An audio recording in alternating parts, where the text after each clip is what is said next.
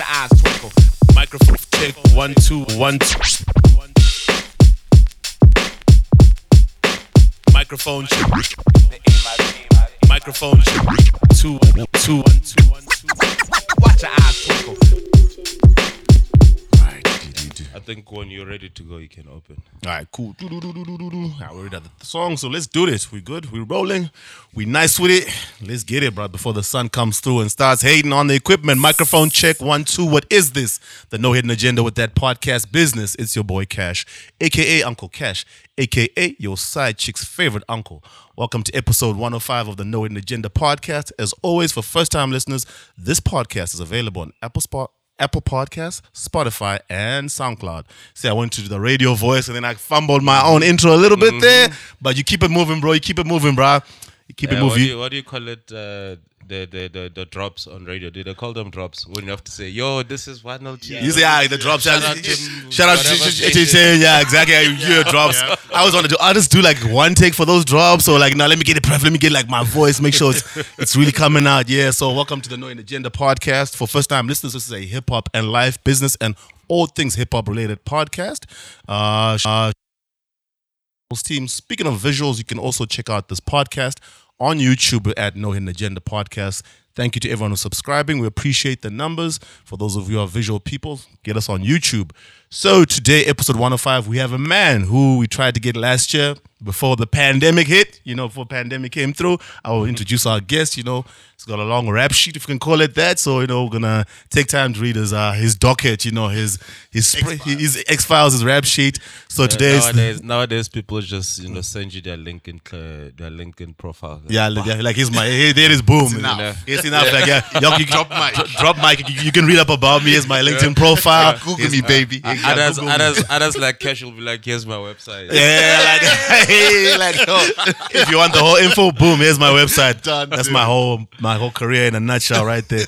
Yeah. So the other co-host you're hearing is my homie Teaser, aka Vinyl_T on Twitter and Instagram. What's good, my G? I'm easy. Dope. Getting used to this thing on the boards. Very stressful. Yeah. Yeah, let's go. Now you can see how calm I am. Usually I'm in that role, like, yeah. But you know, you want to make sure everything's nice, you know. But we have someone who's part of this team who, come what may, any glitches or non-glitches, our sound will always be the best sound in the hip hop podcast. In fact, podcast space. Period. Shout out to our sound engineer at Tabby DX Don. Get some rest, recoveries, bro. You know, you're on your quarantine swag. You know, we hope you're nice with it.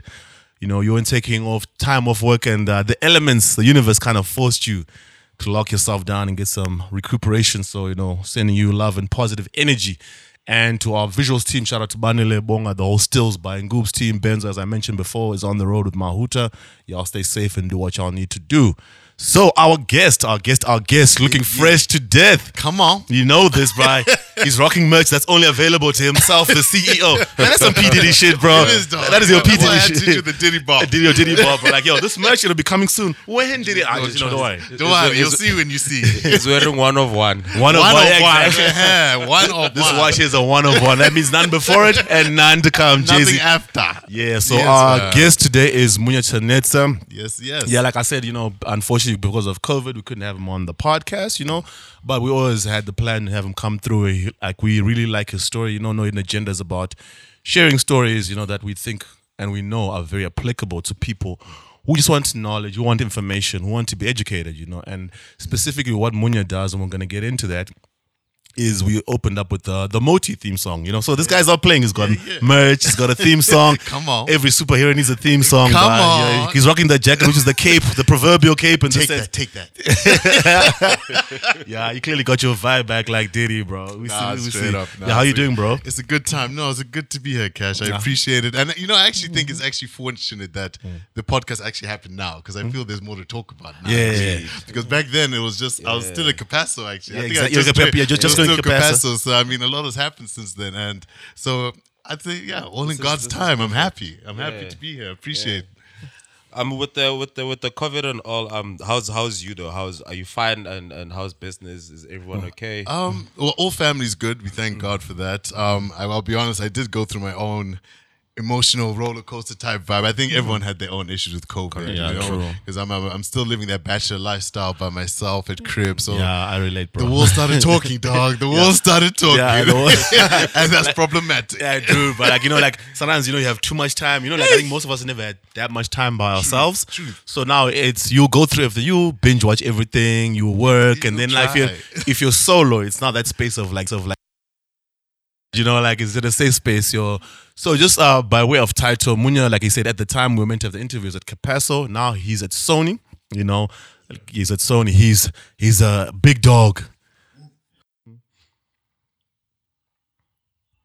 Cool, just give me the sign. We can go for it. Cool. So like, as I was saying, Mr. Munya himself is A&R at Sony. Is that Sony Africa or just Sony? So it's Sony Music Publishing for the content. For the content, great, yeah. awesome, yeah. Like, so for those of you who don't know what A&R stands for, I know it's a term we hear a lot within the music spaces. It stands for artist and repertoire. Yes, you know, even though the T at the end is silent. Hey, come on, yeah, repertoire. It's a repertoire. Put a bit of our Francais in that. So yeah, yeah, exactly. So like, I mean, the full rap. You know, we know Munya's been doing his rounds. We appreciate you've been sharing your story. But today we're gonna get into everything: your career, your life, your experience, because we really want artists upcoming and established. And the reason I also mentioned specifically an established artist, one thing we do see a lot of locally and internationally is there's just a lot of misinformation with music, and sometimes it's not even misinformation, sometimes it's just a lack of understanding, where you find years later, like we think, oh, wow, it's amazing that maybe not so long ago Diddy and Mace kind of a little back and forth, or G-Unit and some of the former 50 and some of the former artists. So we just think it's just time to just start clearing the air with that kind of information. It's important. It's important, enlighten and educate, because for the longest time, you see it, you know, artists get caught up and free the artists, you know, but I believe there's two sides to every coin. Correct. You know, what we don't want is just a repetition of those circumstances where people just sign. Like we've said many times on this podcast, we know the challenges of grinding on your own, and now it's time to take off. Yes, and then, no disrespect to artists, because I understand the hustle of doing it indie.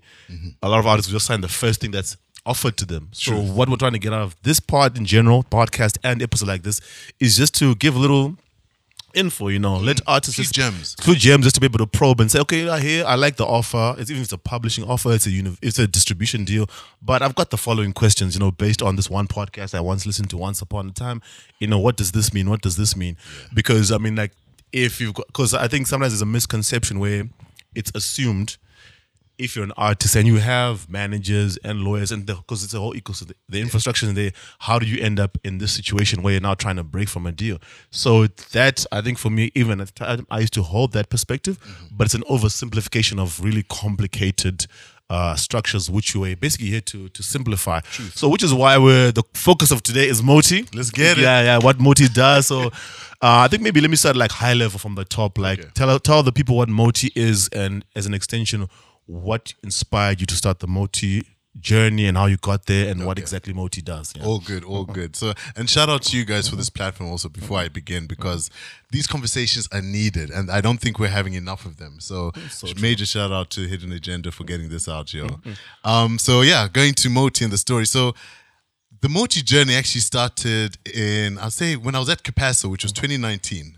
I mean, I've always had a passion for education. So even prior to that, whenever there's opportunities to talk and share, I always used to do that in different countries. I've spoken at places in Ghana and Nigeria at different music-related things. But now, when I joined Capasso, I realized, and I'd been, by that time, I was actually working it out yesterday. I'd been in the game for 10 years, so a decade.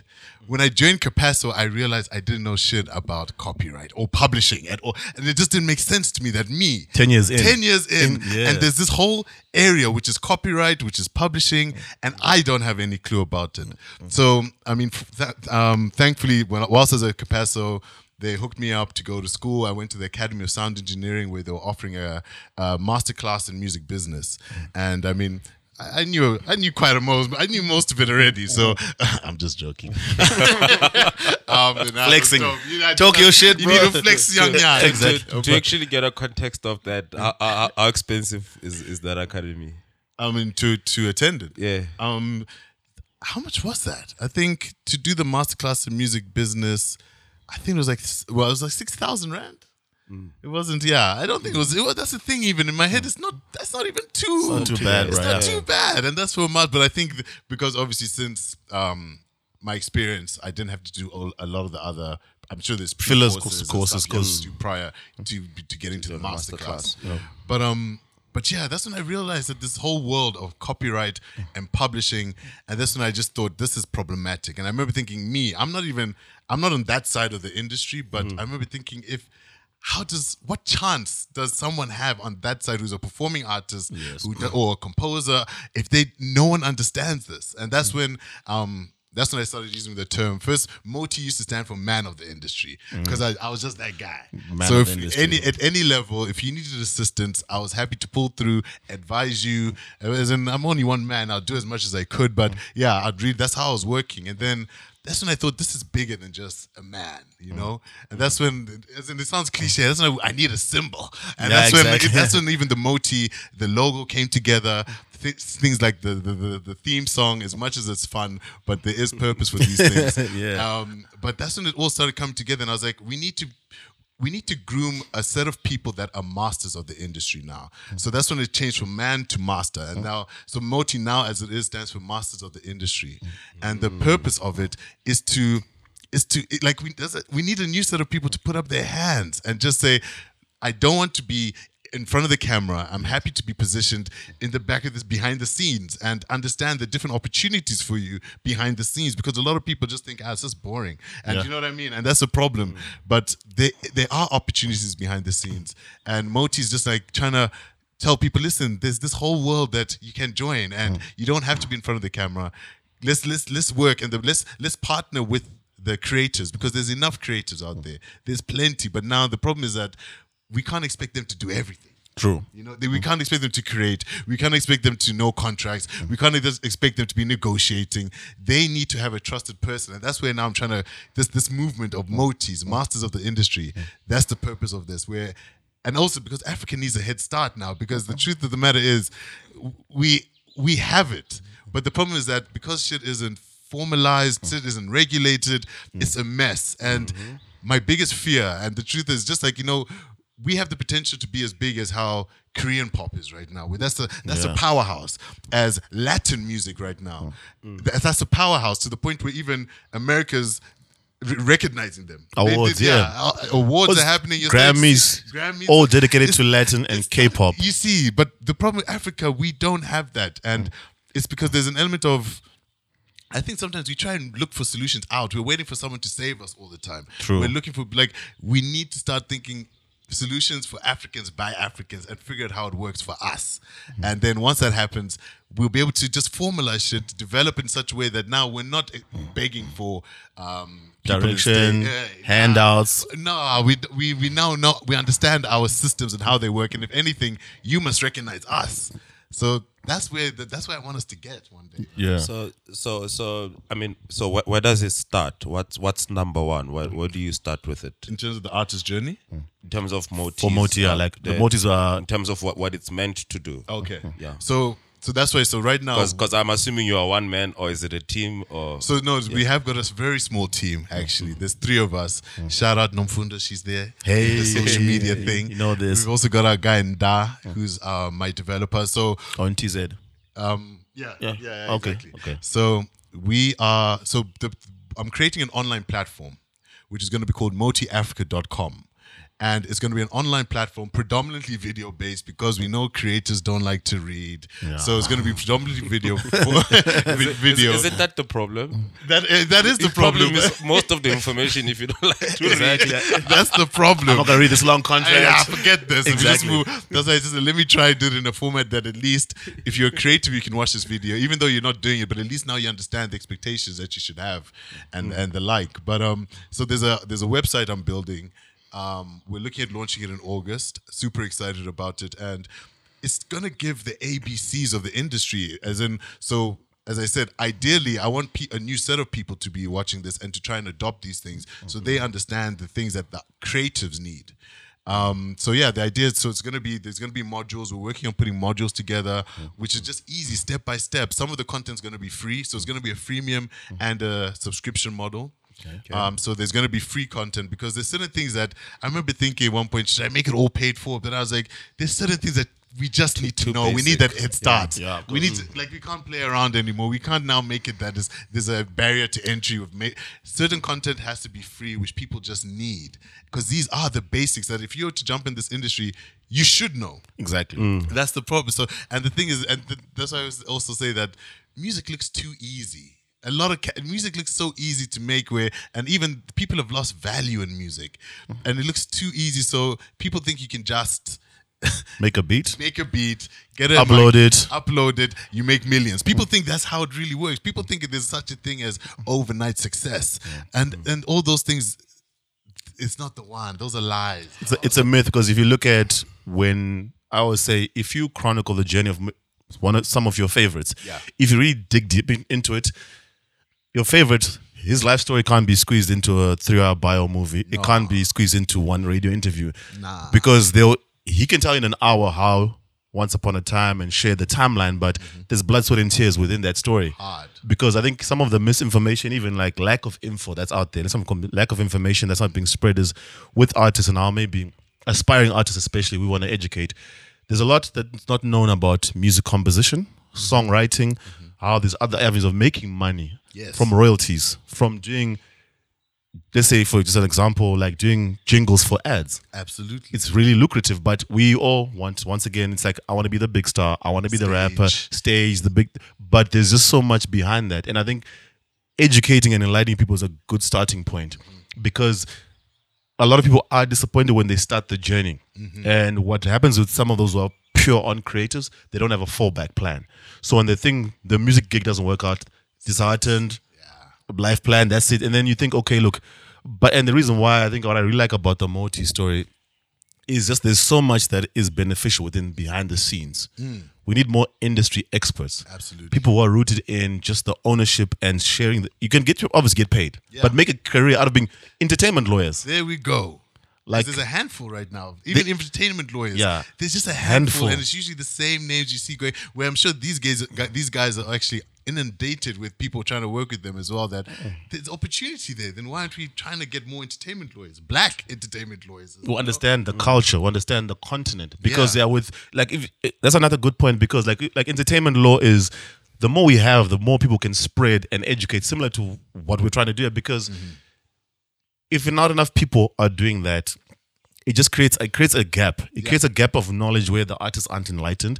The service providers can't cater to everyone. And then we keep having a repetition of just the same thing.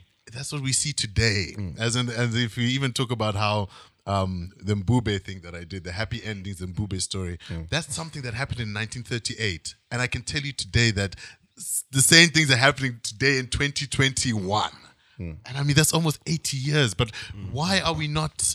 There's just a gap, as you're saying. Why are we not trying to fix the problems? Why aren't we recognizing that this is an issue? Let's fix it.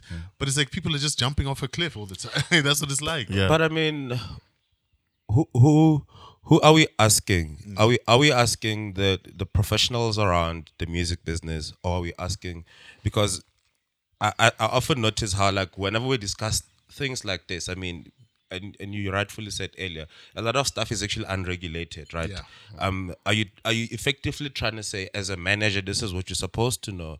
As a PR person, this is what you're supposed to know? Because, like, ultimately, I also pay attention to a lot of information, but I often wonder whose responsibility is it on your team? Like, if I'm AKA or if I'm Cass, or who's supposed to be doing a lot of this? Formal, behind the scenes hard work that you're referring to, because I think out of interest, it would actually be interesting to also note, or maybe find out if like American businesses operating on that level, it's just a matter of Africa's behind, or it's more like, globally we're still also lacking from having that composed team that's equipped to almost do everything from making the music to ensuring the contracts are correct, to ensuring publishing is intact, just understanding everything from point A to Z. Okay.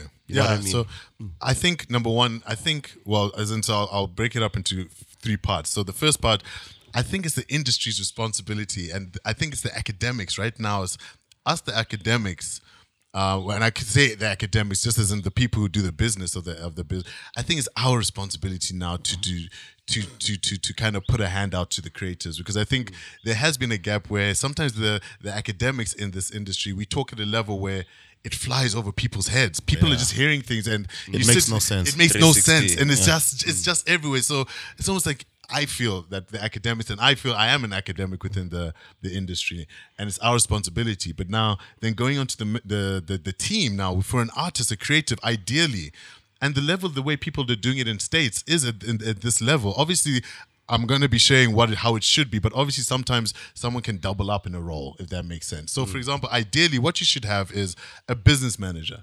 And all of this stuff, by the way, it's also going to be broken down on the MOTI website in video format, so you can check it out. But there's a business manager. Then that's the person who now deals with that stuff, which you talked about, where it's the contracts, assisting the artist, because ultimately everyone is working for the creative. Correct. That's the goal. Yeah. The creative is the boss. So it's the business manager who's responsible for understanding contracts and saying, listen, this is what A, B, C, D, should we do this? They help them make those kind of decisions. Which labels should we join? Which publisher should we go for? Those kind of things. Then we have a road manager. Now, this is the person now who's responsible to be, as the name suggests, to be on the road with the artist. Your job is to make sure when the artist is going to his performances, what we call the technical riders in place, so that the staging, they understand how your artist likes to stage. They understand the hospitality rider that he likes to have a skate park close by and to have 50 Red Bulls. I remember once I saw Justin Bieber's one, it was insane.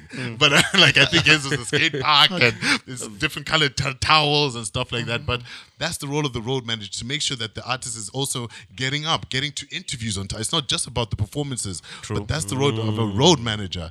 The other roles. So the guys that are usually late, it means there's no road manager. It's either they don't have the one is just focusing. The problem is the road managers start becoming the artists. They're getting, instead of someone trying to be the parent in the situation and trying to manage. They're getting turned to the artist. So now you're all waking up late. Yeah. So you know what I mean. The road manager might be there, but then now we're all having a party after party, and what now must happen? And I'm sure that must probably be an unpopular role, because look, if you're the one who has to have the parent role, like you say, being like, when you and I turn up with the others and have fun, especially after a good show, but being the one in the back of the mind saying, no, tomorrow I've got to get the parents, make sure you're on time. And that, because, look, like you're saying rightfully, because that is actually a point. And just as another extension to what Teaser is saying, is in that ecosystem and value system with... No, I was going to ask if he's finished. Business manager, road manager. Okay.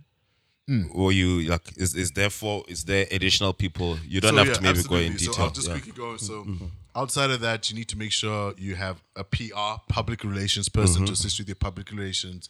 And also in this day and age, it's important to make sure it's not just about the traditional methods. You need to make sure you have a digital strategy as well, because digital is where it's at. Yeah. You need to have a publisher. And that's where that's the important one, because publishers deal with songwriters and producers. And internationally, we see how cats make livings of this. Just purely being a producer, purely being a songwriter, that's your job. Here, continentally in Africa, you can't survive doing that by yourself right now, because again, I think people don't understand the value of being a songwriter or a producer, and so you can't live off doing that. And we should get to that point. We have to. Is it because contractually they just don't pay attention, or they rather just take like a one-off? I don't think people know. Like I sold you a beat and I'm gone. I don't think people know, and that's the things like that. So I think people treat it like it's just transactional. I sell a beat, it's done, and I move on. But people aren't aware, as a songwriter, as a producer, there's royalties that are due to you that you own, and that you can continually earn. So publishing is actually almost like, that's why I say it's like the stock market in my head. Correct. It's like it's assets. Music is now being seen, composition and copyright is an asset. This is why the other company, Hipgnosis. Yeah, listed by Merck. Correct. Yeah. Like, that's crazy. It made sense to me. Like, I mean, the amount of money that's flying around from Hipgnosis. The amount of capital is raising is insane. It's mad. But I suppose, I mean, you're right. So are you saying then in South African terms, a lot of us don't have that as things stand, or few people have? In terms of the composers and some of the songwriters and the producers, no, there are people that they are far and few. Some of the people who do understand it, and I think if I'm being honest with you, just from my experience, a lot of them are, you'll find it being the white-owned establishments that are doing the jingles because they understand that business and they've got the establishment. There are not many black-owned ones that I'm seeing. There's a few, but when I say a few, I mean a few. But that's not right. It shouldn't be that way. You know what I mean? Yeah. So it's just in terms of roles. So I said there's PR, there's publishing. Yeah, so I was talking about publishing. So publishing is just, that's where there's real money in publishing, guys. Yeah, I mean that,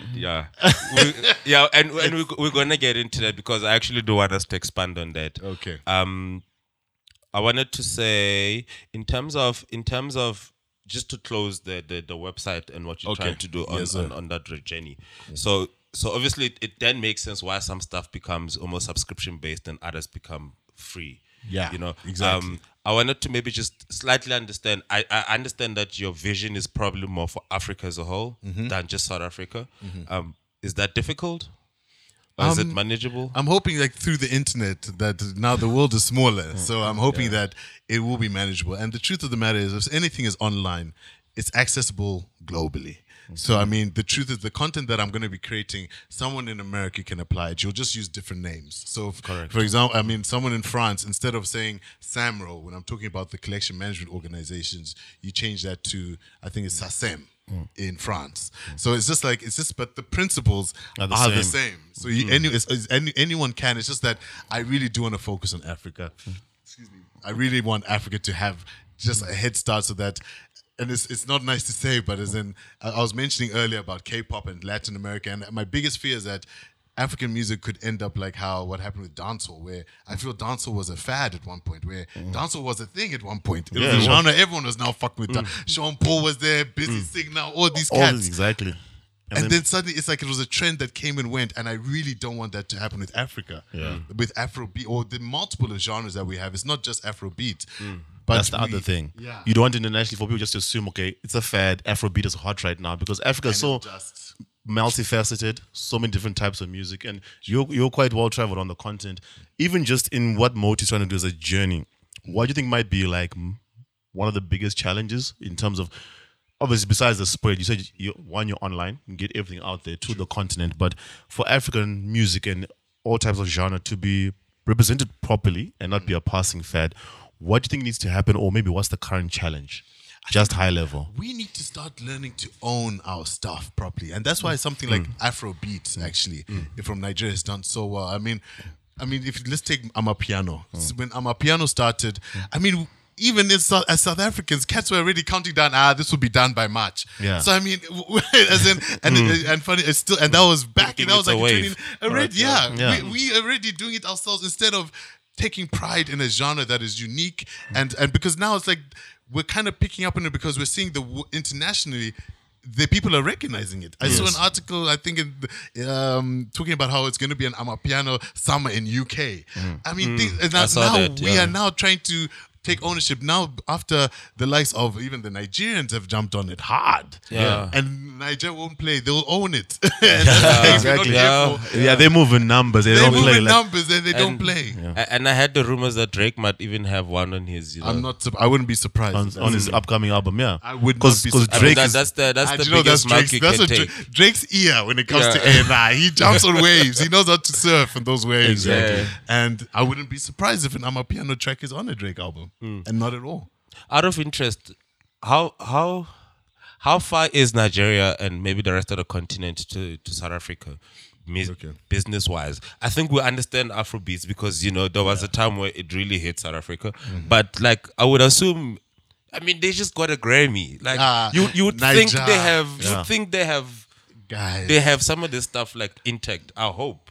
As in the reality is, and that's what actually, when I started traveling to Nigeria gave me an energy for this industry like that we don't have here in South Africa. And you'd even be surprised, as in we talked about entertainment lawyers. managers in Nigeria, a lot of the managers that side, you'll find that they have got a law background. Most of them have a law degree. Mm. So cats understand Nigeria. That's why Nigeria moves different, and they've got an energy because they're go-getters, bro. They don't play. And I was even saying that. I remember once, see the excitement in you. No, but Nigeria gave me energy. I used to love going to Nigeria. It's one of my favorite places to go. Mm-hmm. And it also switched up my energy. It made me think of things differently and how I approach and to work aggressively, because Nigerians don't play. And I was saying, one of my friends in Nigeria, Tega, he's the COO of Maven Records. Okay. So I remember early days we used to link up, and I asked him that question, like, what makes y'all just, where does it come from? And he was like, Munya, you have to think about Nigeria. There's 200 million people here. Resources are so limited that it's not even just playing chess where you're thinking seven. You have to think 20 steps ahead of the next person, because everyone is going for that one thing, because Nigeria works with waves. So if something is popular, everyone's going to hit that and go for that. Now you have to think 20 steps ahead of that person so that you can maximize what you're able to capitalize on that opportunity. And I remember thinking, locally, are we even thinking? Doing moonwalks, dog. We go summer by summer. I want song of the year. Come on, guys. But that's why things like Nigeria are winning Grammys, because even though the funny thing is South Africa has more structure.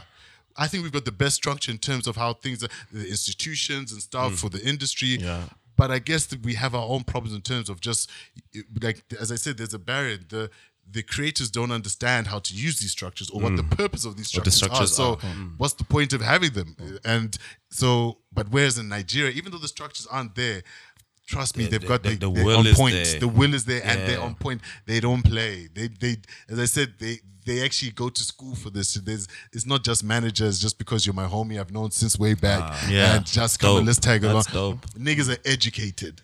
So that's where the gap is. That's why they make the moves. And that's how you avoid some of these things where it's, you know, okay, my first beat, it was just a homie who was wanting to make beats. I did that with him, and then like a lot of the stuff that we see, not even just in the SA, also internationally, where it becomes a thing of when it's time to discuss business aspects, all the ducks are in a row, because you've got a proper business manager, you've got a road manager. There's nothing they don't do without intent. Things are so structured and planned for me. That's why I look at the industry, and I talked earlier about how I love wrestling, because that's my soap opera that I usually watch. I'll be honest, guys. I watch it, and I know Cat's like, Munya, it's not real. I know it's not real. It's just, but it's entertainment. It's entertainment at the end of the day. It's like watching a soap opera. It's like watching Fast and Furious 9 and telling me Munya is just a movie. I know it's a movie, but it's still pure entertainment. It's purely entertainment, and entertainment is that. You see how, like, for example, in my head, I don't see it the way Migos just dropped their album, but Quavo started trending before that because of that incident they had with, I don't know, Saweetie? I don't know how to say it. Saweetie. South Africa is sweet. The elevator. So things like that is in my head, that can't be an accident. And I even saw, as much as that was like people were going, I saw females were happy and stuff. But because it wasn't, like, it's almost like, for me, it seemed too well that he didn't do enough to be cancelled, but he had enough to be, there's talkability around now. Leading up to now, the album, so at least, you know what I mean? I don't think things, and that's how I see this. It's coincidental. It's 100%, because I really do. It's the same intention with, like you're saying, finally, wrestling is actually a good story which can be unpacked, because most people don't know, wrestling used to be British. It was boring. It was just like, remember, like back in the day, how basketball used to be. Like before, basketball in the black and white era was just jump shots, you know. But then, like, Vince McMahon came and said, "No, I want to make this an entertainment where there's more outside the ring than what happens in the ring." Absolutely, the backstabbing, the chairs. It's narrative. It's narrative. To the point where wife. Exactly Elizabeth broke up Macho Man and Hulk Hogan. I remember Elizabeth. I love you. Will you marry me? Exactly. We all remember, and that was in the 90s. Come on. But that's someone who saw, like, what we're saying with, like, similar with the music. Like, to say, okay, South Africa's got the structures, and I just got the business acumen, right? Yeah. People need to look for gaps. True. Like, because ultimately it's entertainment, and one thing about entertainment is entertainment needs all structures in place. Absolutely. So what do you think, like, to the point of saying South Africa's got the infrastructures, maybe in some cases it's old established white-owned entities.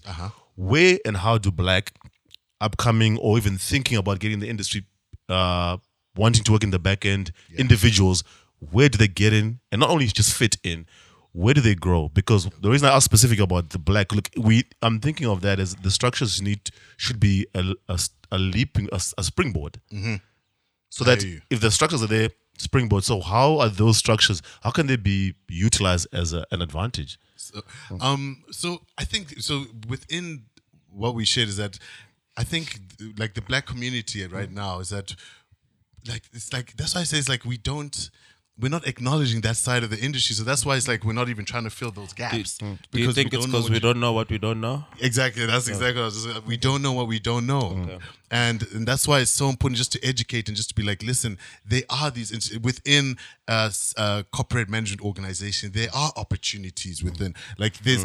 But the thing is, we're not even looking in that direction. When it comes to entertainment, we're just looking at the programs, how to make music and how to put it out and try to get performances. But we're not acknowledging that there's this whole area. So it's interesting. The start is we need to start acknowledging that, hey, there's this whole world of the music business. So what are the opportunities within there? But we're not even getting there to ask those questions. Is there a black person that's well modeled to look up to? Locally? Yeah.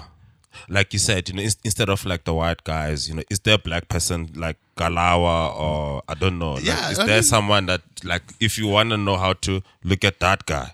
So they definitely are, guys. So, but I think that now it's also now a case of like we don't tell our own stories also, because what you find out. So as you mentioned, you said Kalawa, for example, Oscar, his story is it's an inspiring story if you find out how it's and all those elements, but we don't go in depth. So Oscar's really just known. We don't understand the business side. We're just thinking of, when you think of Oscar, you think of Brothers of Peace. We think of his music and that's what we think maybe about radio, but that's all we're thinking about. We don't even acknowledge that there's a business and empire that he's built in the background and where, there's creators that have come through, as in, I mean, a lot of the artists that we know today have come through Kalawa. And they've been touched by Kalawa, and that's not by accident. But we're not even, so I mean, that's the problem. We just like the good times too much. Fair enough. Yeah. Because you're right, there are guys out there, and there's more guys than just Oscar out there, but we're not acknowledging, or maybe, and I don't know, maybe if Oscar, maybe we need to approach Oscar in that manner. Maybe those are the conversations we need to start asking him. Maybe that's the thing. Maybe that's where I'm happy to do those things. Correct. Because I was going to ask you, I mean, just to maybe try and wrap up with MOTI, like, you're probably finding a lot of this yourself, which is probably not easy. Are you doing this one man, or you're gonna grow it and like have partners, you know, going forward? What's your vision for it? The idea is to grow it to something officially. So, as I said, with regards to MOTI, right now it's just a small team. And, you know, I think I got bored at one point where, you know, sometimes when you, especially, I got tired of trying to pitch my vision so someone else would invest in it. I got bored to the point where I said, you know what, maybe let me put my money where my mouth is. Let me get a proof of concept that there is an appetite and that people will want to fuck with this. So that's why it's just a small team right now. It literally is the three of us doing what we're trying to do. And I mean, and I did also mention that with regards to the platform that I'm creating, it's going to be freemium, which is, as I said, the certain information which you should understand. But then there is going to be a subscription model. Where now, that's where I want to do. I plan on having what I call MOTI masterclasses. And excuse me, with the MOTI masterclass, the plan is to now, have one-on-one conversations with these industry experts and have these conversations because I can't, as much as I'm a master of the industry and I want to groom other masters of the industry. There are masters of the industry out there in their own right. There's people who have that experience within. So as much as I understand what a business manager does, I haven't fully experienced that. As in, I understand, I've dabbled in it. I remember, I mean, almost 10 years ago with, when I was starting, I remember I was managing Naji Nakai at one point. And this is old, but I never saw it to fruition. Whereas, so why should I now try and talk from that? As in, I understand the theory, but rather isn't it better to get someone like that really unpack it to its core and break it down? And I'll do my best to ask the right questions. Yes, so that we're getting the real gems, not just, as I said, not just the glitz and the glam. Yeah, I think it's hard work. It is. Managing an artist, this brand management now, and making sure how they look and. image consulting, and it is a lot to unpack. But I mean, shout out to you. We hope, obviously, we wish the best for MOTI for the future. And I like the fact that you gave you're aiming for a combination of free and pay. Obviously, subscription will keep the lights on, but the free stuff, you said like a very good point. At the basic, the stuff information that everyone should have access to and they should know. And with the fact that it's online and global, you never know which doors it might open up, because even an indie artist, like you're saying, rightfully in France or in America, different organizations, different names, but in the theory at its core is the same. It's the same. And you mentioned modules, and so someone who likes just the learned, the scholarly path, I'm hoping at some point MOTI can even have some form of accreditation. Amen. Because with that, it adds weight to what you do, and it'll be a good journey, because 100%. Once, for some people, those things really do matter. And I probably see, and even as adding to the proof of concept. Truth. Once you get to a level where you've got a journey, few years under your belt, and you've partnered with the right people, and I think you, with your networks, having been at Capasso, you're now at Sony, where you started, put all those things together and then have that accreditation, which is then says, just even sometimes encourage it's upcoming people to say, listen, walk away with something. People always want that. And even if it's just a 1 month course, if it's structured properly, what just that does is even for the established artists, I've just come out of a deal that was not ideal. Kuba, with what I know is, here's how I'm going to move different. Because ultimately, we're talking about moving different with MOTI and your journey and everything in general. It's moving and functioning different. 100%. How do we learn from the Nigeria structures? How do we use more from the infrastructure we have here? Yeah. How do we not have repetitions of the same fights, if we can call them that? Because, or just change in mindset. Because the glitz and glam look, there can only be so many people behind the mic, behind the camera. Dog. Yeah, we get the glitz, but the reason I'm kind of putting a bit of weight to this point is what I want to see is more people focusing on going to institutions and aiming to get involved behind the scenes. Correct. There's a lot of space. There's a lot of places, and Africa needs to catch up to make it a thing where it can be monetized for people to earn livings off that. 100%. Because once. Like now, if you're trying to break an idea to someone where they have to be the pioneer in that space, and you're saying to them, this is great knowledge, but you might not be able to feed your family, it's a hard sell. Truth. 100% truth. So they might have to now double, which is why they might say, look, I'm still want to go for glitz and glam, but let's see where you're going with this. But you want people who are fully committed to the journey. 100%. So because the creating masters is people who are to the core from start to finish. I'm going to know about post-production. Everything. From start to finish, and the royalties, the revenue opportunities, the way can you make guap? I actually wanted to switch to the publishing conversation, but maybe before we get to it, how did the job come about? I'd be very interested to find out how that happened. Yeah. Okay, dope. Before we even get there, I do want to talk with regards to the modules. So I can't say too much now, but we are actually. There has been international attention where I'm in conversations to explore actually having things where it's certified, like where you walk away with something which is official. Proper accreditation. So that's actually in the works right now. So nice. I'm very excited. And again, part of me was like, why does it have to be international attention? But hey, let's work with what we got, as in if it is what it is. So that's in the works. But yeah, going to the journey of Sony and Sony Music Publishing. So I'd been at Capasso for, I think, a year and a half. And shout out Capasso because, even all the CMOs, I really understand their function and what they're trying to do and what they are doing as well. So you're not just trying. CMOs, however, being short for? Yeah, the CMOs. Our Collection Management Organization. Okay, so. So the CMOs. And that's what SAMRO, Capasso, RISA, SAMPRA, and ECO. Okay. Those are the ones in South Africa. So, but I've seen that it's different strokes for different folks. So I'm someone I do feel I'm a creative, but I know my lane, if you know what I mean. I'm not fully trying, but it's Capasso and stuff. It's very much board. It was very much like a boardroom. It's very admin, boardroom contracts, negotiating contracts, and that's the job and that's the role. They're fighting a lot of the time, and I used to be so confused. I'd be like, why am I fighting to give people who understand they should be paying a license so that we can pay our creatives? Why is it a fight? And it used to always confuse me. Like, why am I fighting to do the right thing? And that's what Capasso was. It's a lot of fighting. But I like to be in the trenches. I'm talking about in the boardroom at Capasso. That was the job.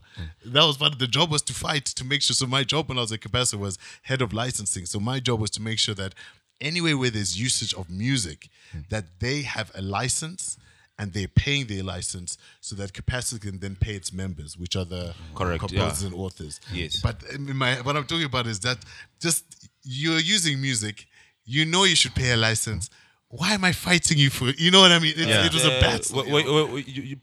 So was Woolworths in your space when that happened 4 years ago? So, well, no. So I wasn't there at the time, but the Woolworths with regards to...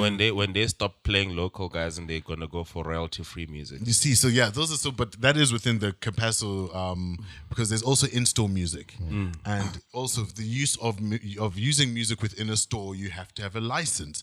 And technically even clubs and all these things. But yeah, sometimes there's issue. And then obviously guys, they're trying to not... They don't want to pay a license, so then they opt for royalty-free music. But then it's like, how does the industry work if you're just trying to look for, you know what I mean? Gaps to get away out of paying. Yeah, you're actually looking out of ways to not pay. Out of interest, if the target is 100%, what was the collection rate? Like 50, 60, 40? As in at Capasso? Yeah.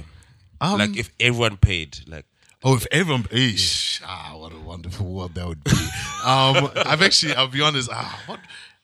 that's a tough one. I've never actually thought about what it should be because I've been dealing with what it is for so long. I'll have to come back to you. Let me come back with those actual facts. But I suppose then the issue is there's a lot of non-payers. Absolutely, there's a lot of non-payers. That's why it's a fight. People are trying not to pay, and it's like, how does this entertainment industry survive if you're literally... Does the law protect the users then? Like, can you use law to it? Can you sue?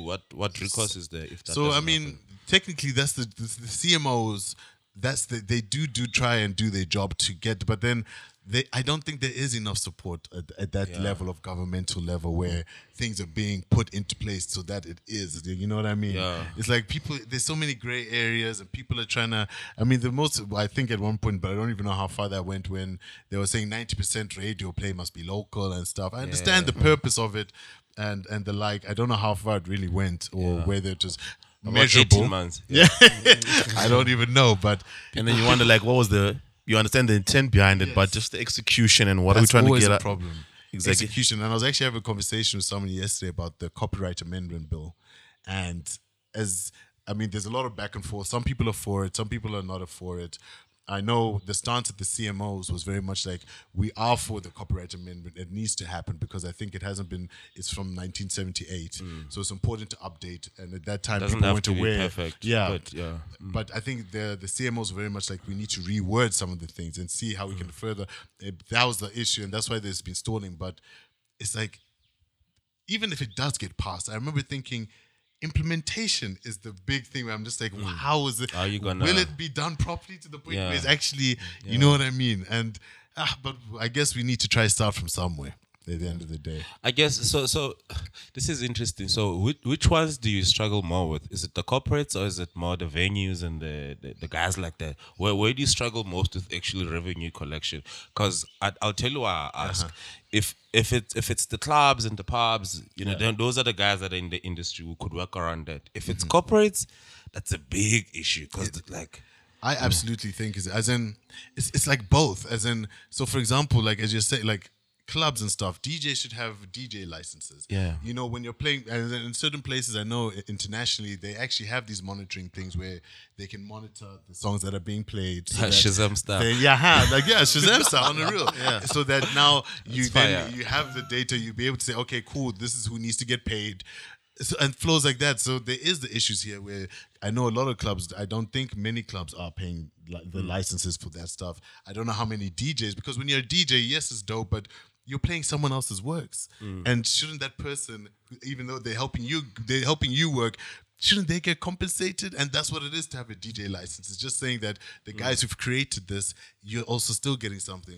Then on the other hand, it is an issue with the corporates as well, because the problem with music I've seen is that, as I said earlier, people don't value music enough. So music is the last thing that these corporates sometimes think of. So now when you're talking music, and then when you're coming with the amount of money of how much you need to pay for a license, they're now like, then that's when now they're now looking for other ways. Yeah, that's the problem. Like BMW.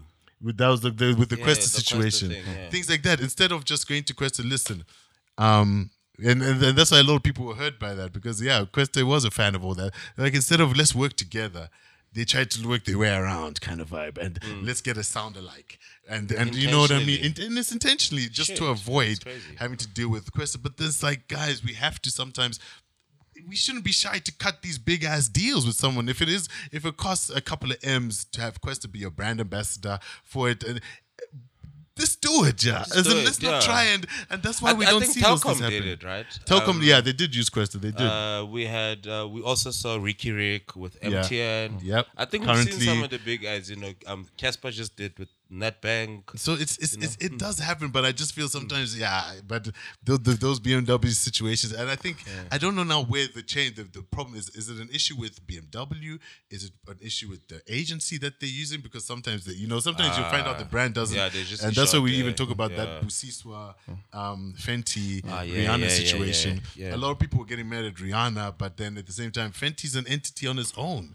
For you, Rihanna probably just got given a thing just to repost and a thing, and she doesn't know any better, so she just does her thing. She's waiting for the dividends. So now, who's the problem? Who's the problem? Should lie in my head is the agencies who are maybe claiming. Maybe agencies need to have a department where it's just music supervision, and they have someone who's dedicated to understanding to make sure that the rights are cleared for the term, for the territory. It's paid. We're nice. Let's move with it. But I don't know if agencies even fully understand how this. So I suppose there's also no laws then to protect like composers against people sort of creating the copy, the sound alike. You know, there's literally no law to protect anyone against. I think there are lines with regards to sound alikes, as in there are lines in place as to you're not making an identical piece of music, but.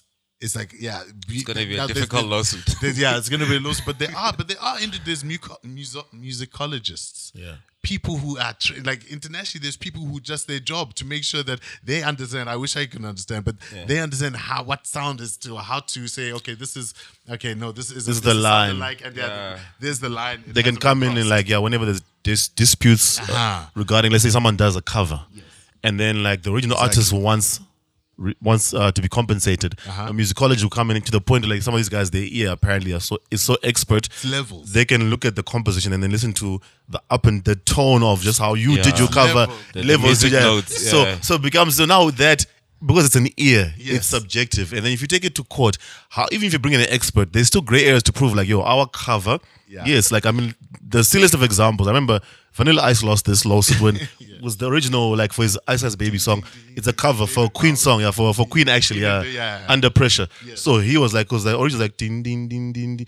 And then I realized on a document, he was no, but ours goes ding, ding, ding, ding, ding, ding, ding. They tried, the composer, blah, blah. Long story short, they settled out of court because they weren't going to win. But with that, because you did mention a good point with the agencies. Yeah. Why I like what MOTI is doing, just to come back to that, and just holistically, I feel we need more people of color who understand culture and music. Truth. In the agency space. Absolutely. Because what you probably find with BMWs... That's another huge factor. So it's another huge factor. Because you probably find with BMWs, not to make it a race thing, but if the people who sign off and approve these things, if it's an old, cool white dude who goes fishing every weekend, he doesn't know who Questa is. Nope. Why are we paying... You look at the numbers, especially if the numbers-oriented... Capitalist most of the time, someone he wants to be all about the business bottom line. If it's a bottom line person, all it takes is one person to say, okay, we get the artist, we're gonna have to pay him probably 2 million rand, cool, but we can do a sound alike and pay 50k. This guy's it's a no-brainer. Come for on, someone who's purely looking at bottom line, but even the artist could have took the 50k. That's the thing, but though. That's the thing, but he doesn't... I know it's small, but it's it's better than nothing. No, but Questa probably refused because he understands his value. If you understand your value also, and if you've got a good team behind you, they'll also understand that, look, bump up the cheese. We can get more out of BMW. Or maybe it's not the money thing. Say, okay, look, if you guys only use Questa, instead of having the once-off where you use him for this commercial, let's have some form of partnership, because already I'm a fan. If artist Questa's representatives could be our client is already a fan of your brand. I mean, recently bought an M4. That's not a cheap car. Guys, it made so much sense in terms of the synergies. But unfortunately, I think within the agencies or even at a corporate level, there's a disconnect where the people who make those decisions or the people who are advising them, They're not the culture. They're not cultured. I think you're right. We're still very far. They don't have an ear to the street. One thing I'm liking, I'm seeing internationally, you're seeing with Snoop and Def Jam, a lot of DJs. Your ninth one, they're getting, even Joe Budden, they're getting put in place by the conventional corporates, if you can call them that, because these guys, I think even if it's purely for business, they're trying to have an ear to the street. So let's say, yeah, Joban may not be everyone's cup of tea, but let's get him because he clearly understands the numbers. He's always probing and asking. Yeah. So he'll do a Patreon deal. They'll make him this. Some of the titles a lot of these guys get, we don't even understand them, but that's fine. Yeah. It's a foot in the door. Let's have people who look like us, who understand at the seat of the table. It has to happen. Even expense to sports sometimes. Like truth. With the NBA and the NFL, why like some of the contracts and why some of the things we complain about have been the same. Truth. Because purely there's a lack of understanding. Yeah. It's lack it can't be business as usual with some of these things. Part of it, if I have to be honest, is I even think it is intentional even. This lack of understanding, because in those gray areas is where some cats are making guap. Correct. Yes. Some people are making a lot of... So it actually is intentional to keep people in that area. Because if you remove the gray ground, you're going to piss off someone. It's the truth. And some people respond somehow. Yeah, because you're closing...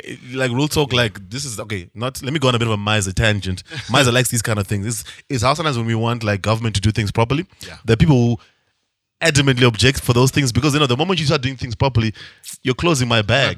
My lane is gone. So, you know, so like the gray areas in music, so there's that similarity, which is why the journey has to be to educate. Yeah. Because what you find is the perennial struggle affects many people within this ecosystem. 100%. Even some of the frustrations, like you were saying, you're at an organization where why am I fighting to get people paid? Makes absolutely no sense, but those things do exist. Truth. And now, but I think just being forward thinking, like publishing, coming back to that. I mean, what do you think artists aspire? Let's take an example. Let's make a quick little journey. One aspiring artist. Yeah. He's starting out, makes his beats, puts his things up on SoundCloud. Mm-hmm. Doesn't even have like all, like you mentioned to us, the typical team. Team. He doesn't have that. Mm-hmm. What is the very... First, let's start at a high level. What's the first thing artists should be thinking about regarding publishing? Okay. Especially if they're indie. So the minute you make a song, you and the producer, let's just say it's just you and a producer, you make a song together. He made a beat, you wrote the lyrics, you performed it, done. The minute you do that, the first thing you need to do is to have a split sheet, actually. The split sheet is a formal document. Just to say that the composition, we own it 50-50. Markwa. Shout out to Markwa. Exactly. Homie's over going to be his split sheet. Yeah, the split sheet, bro. Markwa. Yeah. But that's the first thing you need to do. So it's the split sheet, number one. If it's just me and a producer, just for the sake of conversation, and so it's easy, composition is 100%. You produced the beat, I wrote the lyrics, 50-50. Just put it down on the split sheet, signature, at least you've got the document. What needs to happen with that split sheet, though, is you need to take that, you need to be a member of the collection management organizations, number one. So you need to be members of basically the SAMROs, the Capassos, the SAMPRA, and then RISA or ECHO, depending on which one, because RISA and ECHO, there are similarities in their function, so you need to just decide which one you want to choose. But technically, you should be a member of at least 4 CMOs. Once that happens, you then submit, because now the collection management organizations, their job is to technically collect royalties and distribute. That's actually their business, collect and distribute. Now, your job is to notify them of the works that you've done, that you own.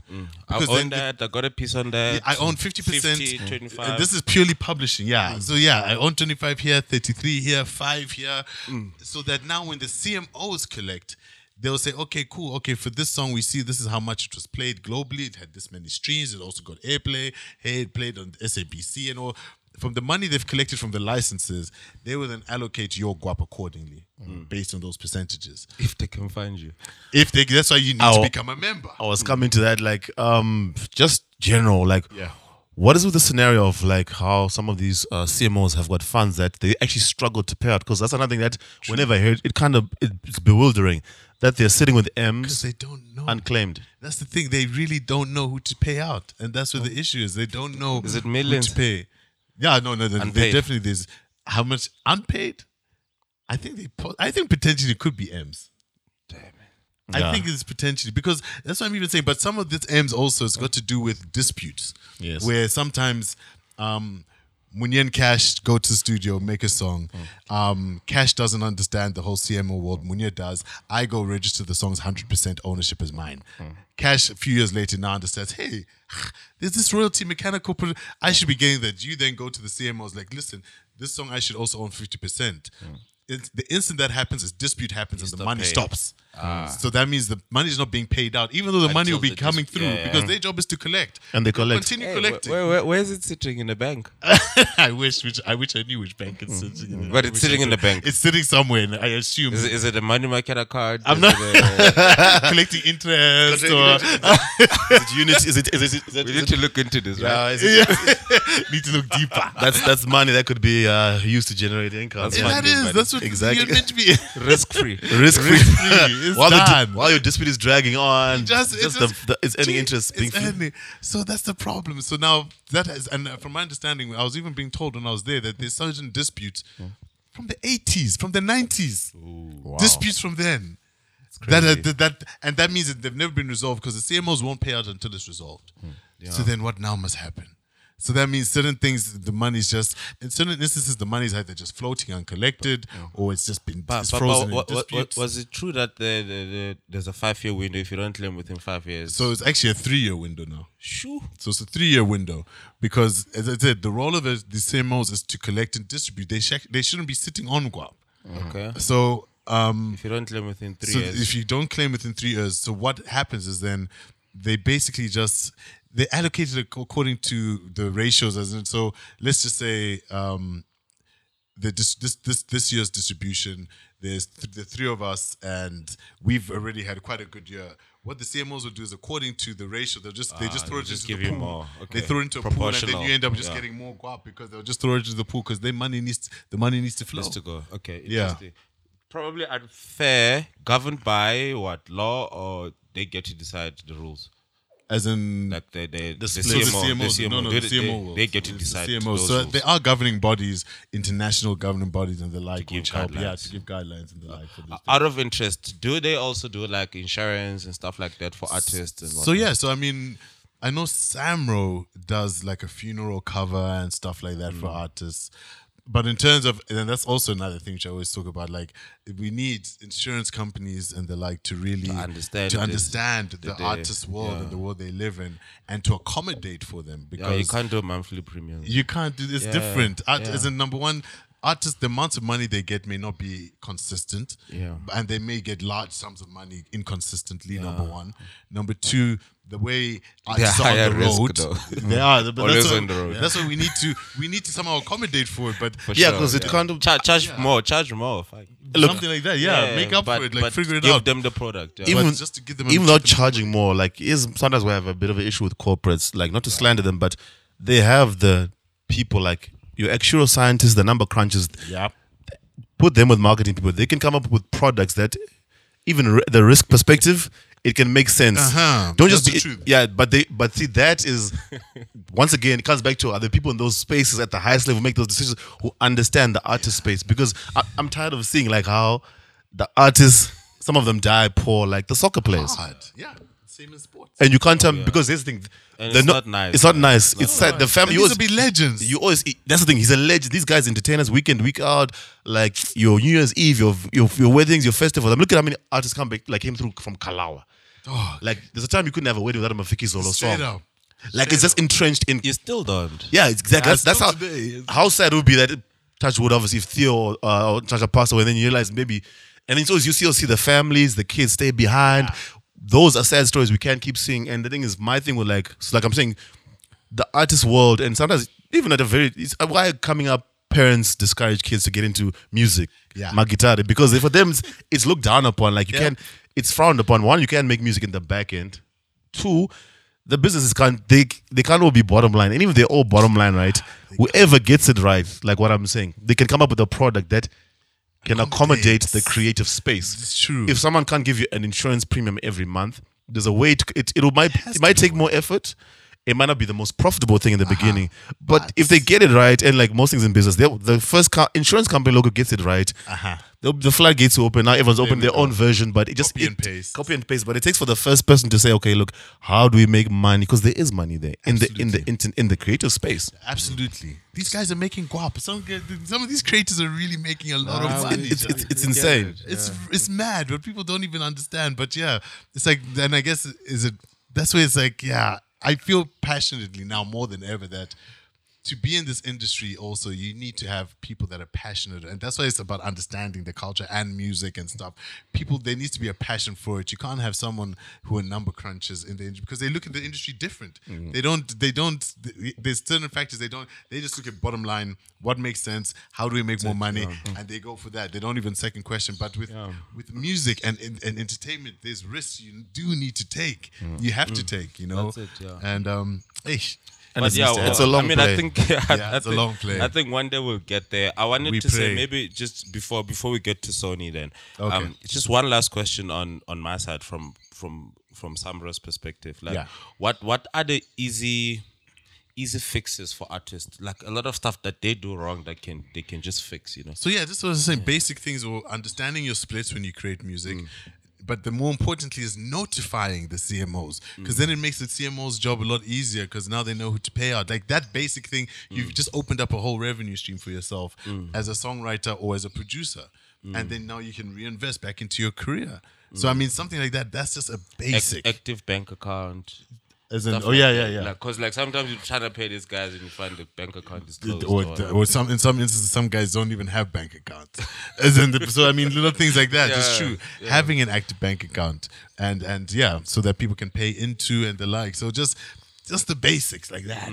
And those are the things which I'm trying to address on MOTI, the basics. I find it crazy that like when I was listening to Marco's story, like, you guys post the statement. I'm like, damn, bro. Dog. Niggas be shifting through the country, or 2 months here, 3 months there, 4 months there. You're going to find them with the post. So that's why, so that's why it's like, maybe don't let the creators do it. Maybe that's why we need a MOTI who say, okay, who's in the room? So the creators can continue. You guys continue. You do what you need to do. I know the splits. I'll go to the CMOs. I'll make sure that the bank account's in order. There's a business manager.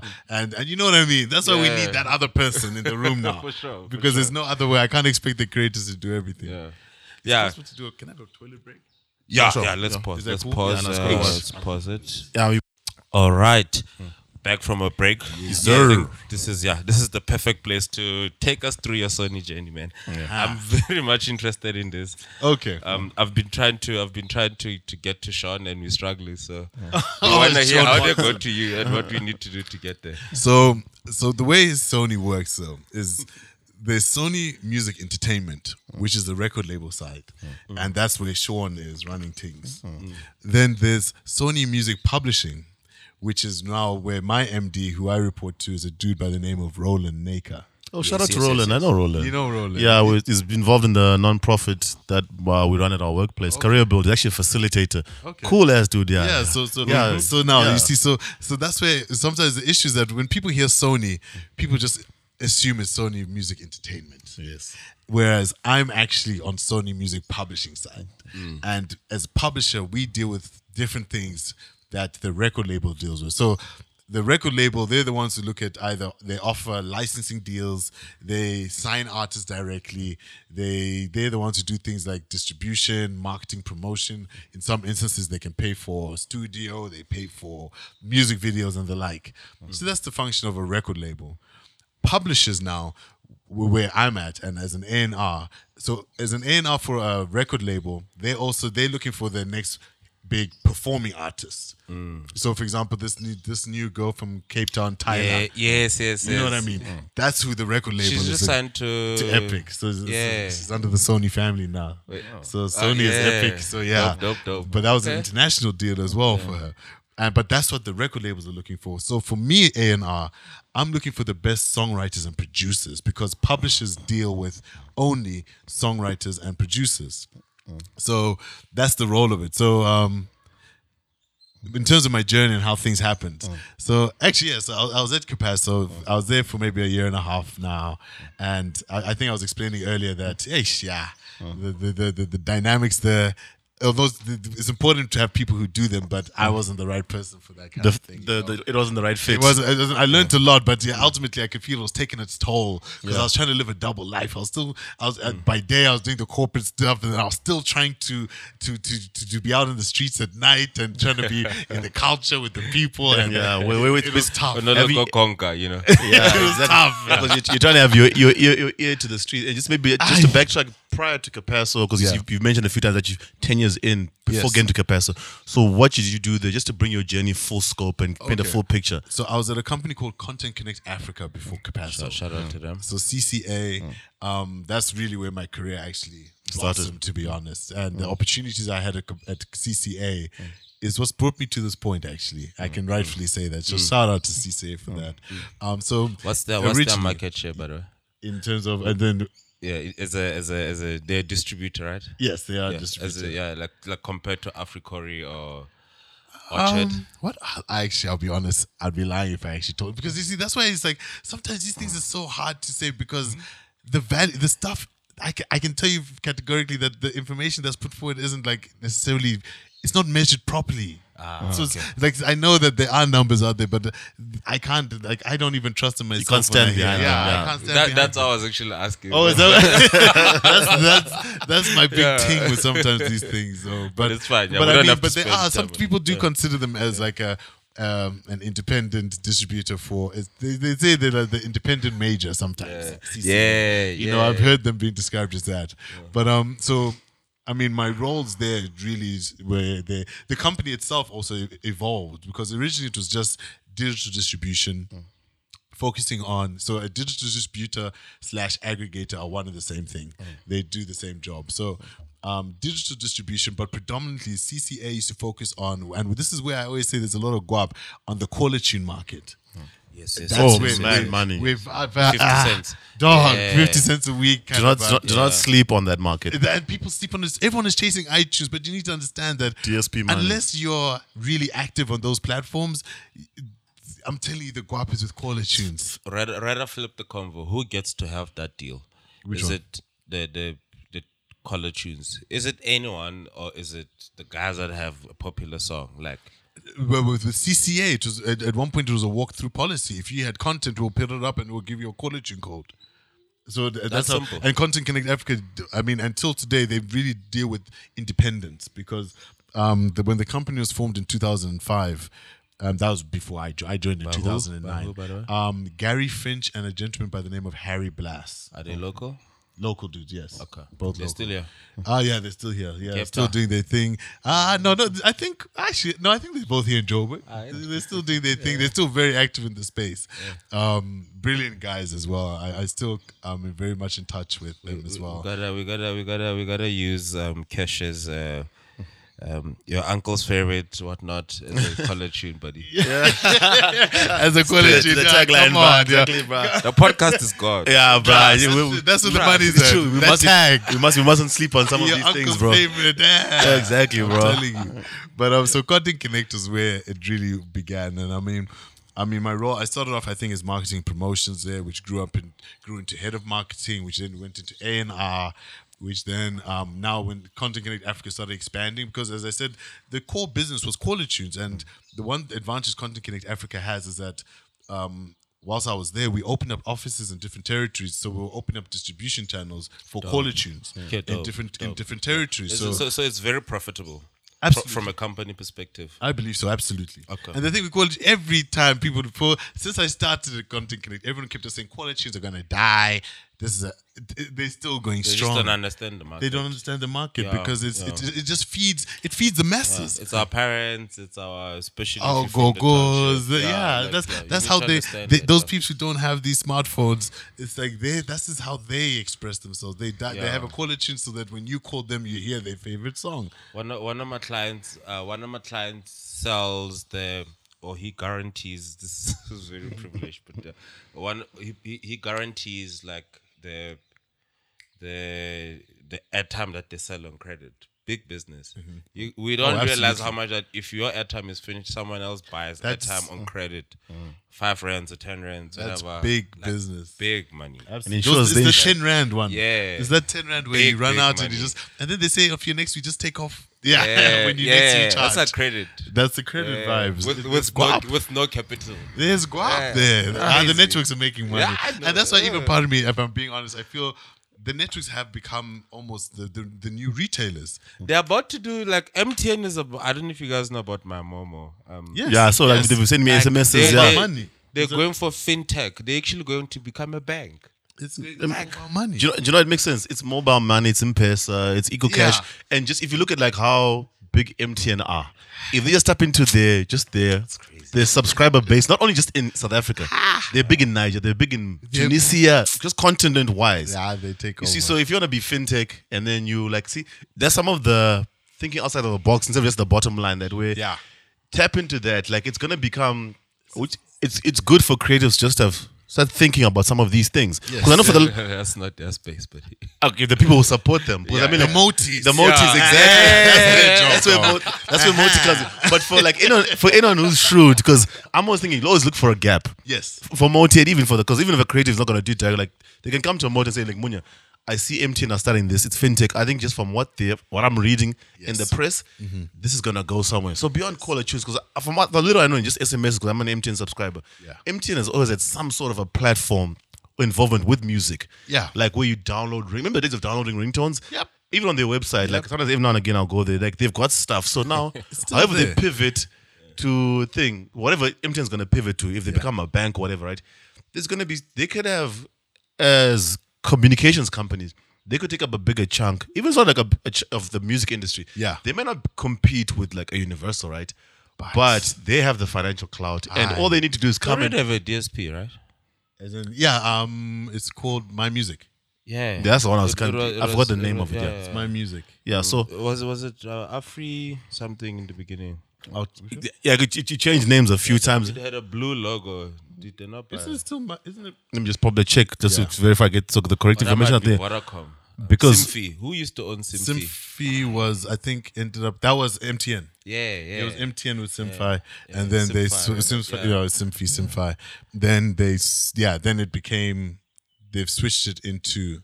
Which is this My Music thing now. Okay, dope. With it, but I mean, MTN is trying, as in I know. Remember, I think it was Music Time. Music Time, sorry, Music Time. It's Music Time. My bad. So they've always had something because. All right, cool. So like I think for me, why weird thing with cell phone networks, why this is the next frontier? Like I was saying, they may not have. They could get a good portion of the music industry. They may never get to the conventional record labels and distributors, but that's tech focused, definitely. And if they're going the tech focused way, they're using technology. They punch in or plug into their subscriber base, because we all know cell phone networks are big on the African continent, massive, and we still have a way. We kind of a way to catch up in terms of your data penetration and access to smartphones, even the generic ones that your Pep and Edgar sell. I think sometimes people live too much in a bubble. We take it for granted that Edgar's and them still make sizable money from selling the feature phones. Big time. Because people can't afford even the generic, no-name Android brand. Edgar's or the China's? All of them. See, the fact that it's the Indian stores, the Chinese store. We laugh, but there's one in every market. In every prominent mall, even your high-end malls, you find an Indian, there's a cell phone repair store. True. Selling. My G, as a guy that works in property, you have 3 types of good tenants. It's your nationals, like Pick and Pay, Woolies, or whatever. Those are the flagship stores, and then you have franchises, right? You know, KFC, McDonald's, they'll pay you. The third guys, we call them locals. Yeah. The biggest locals are the guys that are doing phones. What? Them niggas never miss rent. There you go. Why? Never. Because here's why. Never. And do I make sense? Okay, look, I dropped my phone. Selling products, bro. Dude. I dropped my phone. You go to the iStore. You tell your new screen's gonna cost you 8 G's. You go to those guys. They'll do it for 2. 200. While you wait. In your face. Where it's like the iPhone, you have to book it in. You have to create exactly. So you get an SMS. The SMS is ready for collection. But like, I want my phone now. I have a phone for a couple of days. Exactly. You don't take those things for granted. They sell ring lights. They sell batteries. You go to the old phone. So see. So now, if you think of charges, so if you think of that market that still doesn't have access to like the cell phone contracts. Yeah. Because with now where the technology, the telecoms companies really have an edge, however they can sync with the music industry. Yeah. And they've always been almost, I don't want to say one step, they've always been in tune with from back as far as polyphonic ringtones. Truth. It was a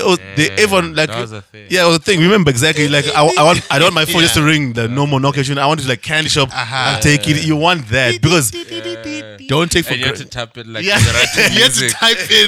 notes. I remember. That's so fire. That was so fire. But I imagine, like, who knows? Composers probably came out of that, because the Nokia actually had I mean, most Nokia phones had a composition thing where you could actually compose your tone, tweak it, and then someone thought like, yo, I can get guys to compose these and sell them. Then the cell phone networks got on that. Yep. Now a lot of them, like MTN, they've got like their own music apps, downloads the songs. Yeah. They have your ringtone as a song. And it's not to be slept on, because if they're on the pulse, what that speaks to is there's always going to be, once again, the back end of that. Mm-hmm. You see now, if there's a back end of it, it now says, okay, look, what is the opportunity for creatives in that space? Because it's, for me, it's just mass, it's numbers. It's a way to get to the people. Mm-hmm. You see now, because Africa, a lot of, like I'm saying, it's a lot of the African continent also is a young population. Yes. And we love our music. We've got cultures. Anyone who's plugged into, let's always be in tune with what the young people want in terms of their music, mm-hmm. continent-wide. And then, like, if you're involved in the back end in monetizing it, getting the black and white in order, you can make a career out of that. Yeah. Absolutely. Cash. Absolutely. Yeah, cash. Even if you're within the cell phone network's structure or outside of it. Yeah, maybe let me rephrase the question better. Mm. How come MTN would pay these guys 50 cents a week? And then like the streaming guys will pay you like 0.00001%. Yeah. Just maths-wise, the reason you should do QualiTunes is because they'll pay you more. It just makes sense. But what and do you think? Masses as well. Yeah. What do you think makes them get it right? I mean, this whole streaming world is still very. It's still technically it's new, but it's not new, if it makes sense. Mm. And I mean, I think even yesterday I was laughing because I saw. It's actually not funny though. I saw Aloe Black did a remix of his song "I Need a Dollar." I don't know if you saw it. I missed it. Yeah. He did a new one. You saw it when he was now, and he changed the lyrics to saying because these streaming platforms will pay me 5 cents, and he just changed the lyrics. And it's like the truth of the matter is I don't know. The truth is Africa for Africans. And for somehow the networks have figured out how to make it work for 50 cents a week for the masses. Yes, we need to communicate more than we need to have a DSP account. Yeah, that's actually, and we were talking about it earlier, that to be honest, I mean, the network's business is communication. That's it. That's actually their core business. Yeah. And they are making a lot of money. They're not even trying to solve problems for artists. It's not their job. Yeah. It's not their job. And that's why I think... They want to connect people. Make that's sure. all. That's their job. This is a byproduct like Apple and podcasts. This is all. Exactly. It's a byproduct. The quality is just a byproduct, which they're actually making guap. I remember in Nigeria alone, though. In Nigeria by itself, there was a time I remember seeing, I think this must have been like in 2016, 2017. And I was looking to see QualiTunes revenue for that year. And they had made $326 million. Ooh. USD. Just on QualiTunes. I'm not even talking anything. This is MTN figure. And I was just like, what the? Shit, that's why I said this business is... And even funny enough, South Africa was looking at the top territories. And obviously Nigeria is like leaps and bounds ahead of everyone else. I think the next one then goes down to like 100 and something. I can't remember the order. But what I remember is South Africa was number 8. This is why they got fined 5 billion.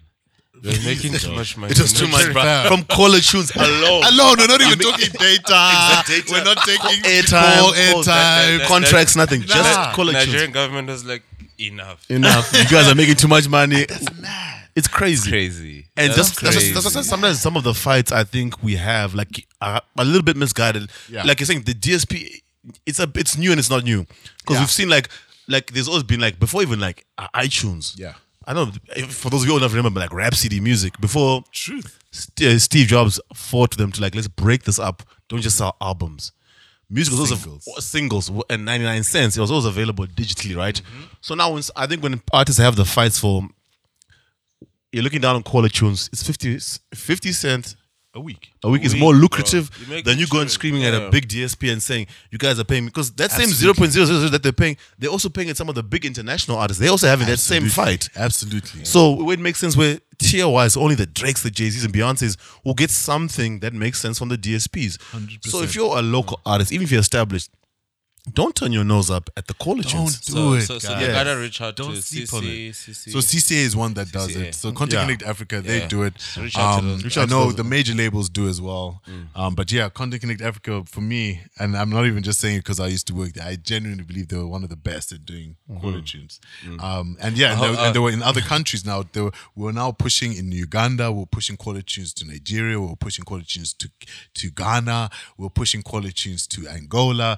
So I mean. And that's why I was there. So they really picked the lane and they're doing it. And they do it well. And that's why even those situations where I remember even the likes of where now established acts understood, like the likes of Black Coffees, for example, where when he had a deal, I think, with Universal, he carved out his QualiTunes business and said, QualiTunes, leave that to Content Connect Africa. And this is whilst I was still there. I remember he was like, leave that. Let Content Connect handle that. You guys handle all the other DSPs and all the other things. Because, I know CCA were doing the thing. Understood. Yeah, I know they understood. Understand that part of the market and how it works. And I'm just feel kind of strongly, and I'm highlighting this point because I think for creators, you need to find ways to always get income and revenue. 100%. Yeah, so though it's nice to be on the homepage of the DSP when your album drops and all those things, but already the struggle of being a creative is earning money every 30 days. It's already a challenge. So any lane where you can get money, don't stick your nose up, but invest in it, because ultimately what you want to get income.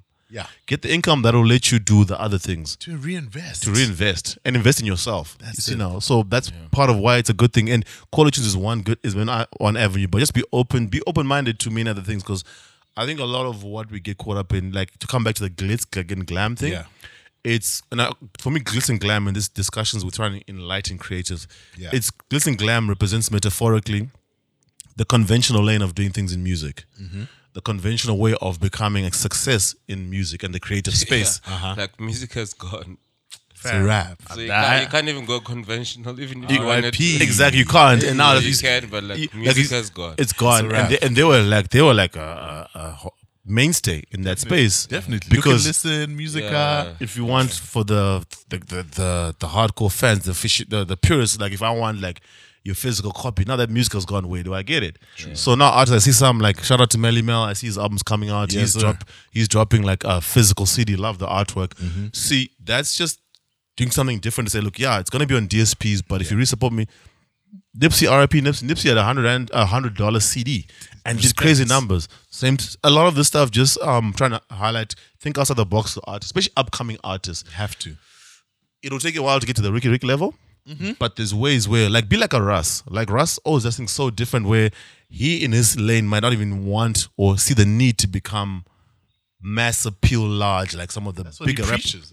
I don't need to, but look at how he's living and look at how much he's monetized and just looking for the gaps, doing it different. Absolutely. It's crazy because it's crazy, like you said, mass appeal. And the mass appeal, I think Nas. And like Nas side to flipping Sony. I'm like, it's all coming together. It all joins the dots, yo. Like, you know.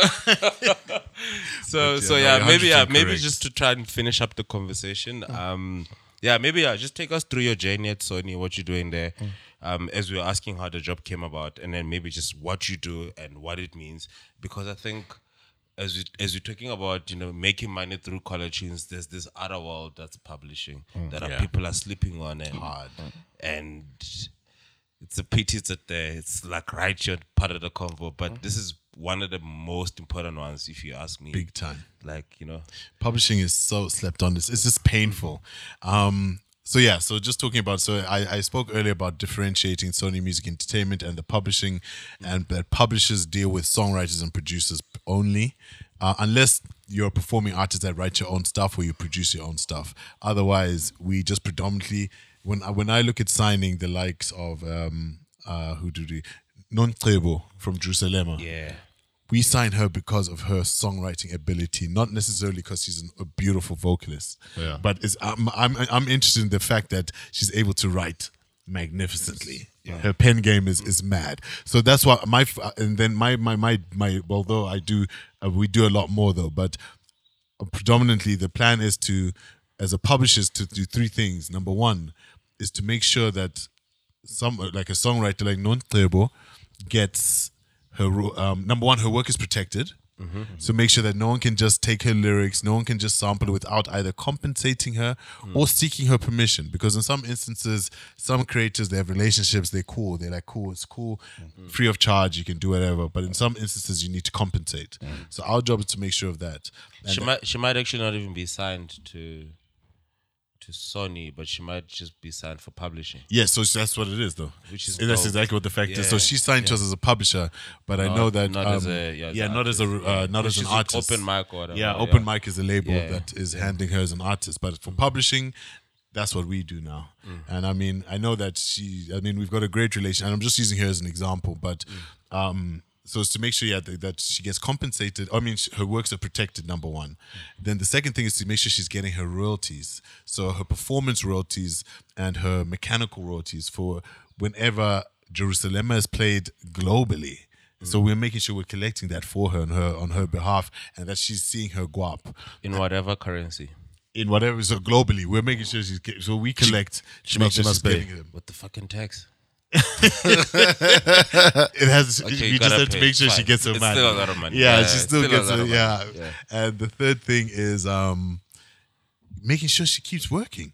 Okay. I mean, it's just super fortunate that, as I said, she's an awesome artist as well, and there's a lot of opportunities are being thrown at her. As in, I was saying the other day, I wish I could mention some of the projects she's about to jump on that we've put together, but she's dealing with international heavyweights, and I'm even saying dead or alive kind of cats. Hey. And that just shows that there's levels to this. Yeah. And it's a lot easier with her because obviously Jerusalem was a phenomenon. Massive, yeah. It really was.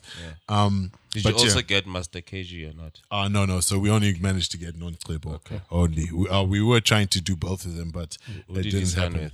I believe, I'm not too sure, but I think that he's through Africori, through Open Mic. I think there's a Warner deal there for that, you know. But I'm not too sure of the specifics of his dealings.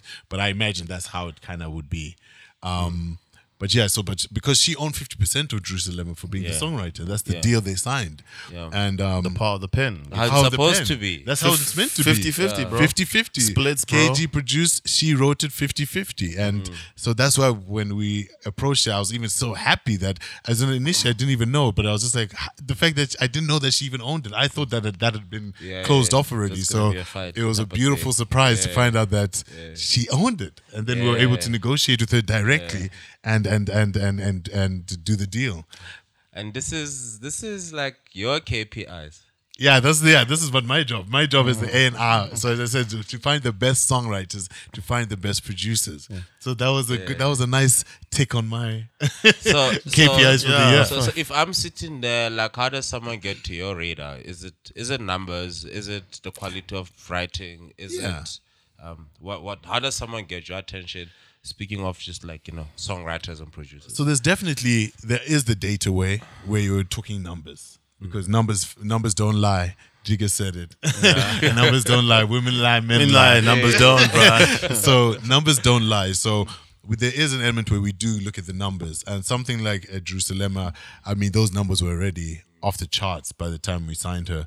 But I mean, for those who haven't got numbers, for example, there is an email address which is demoza@sonymusicpub.com. And there I ask anyone, and that's where what I'm listening to for that is there's the songwriting, number one. And it's not just me who listens to it, because I know I don't understand all the languages, but there's songwriting, number one. There's melody. There's certain things. It's like composition.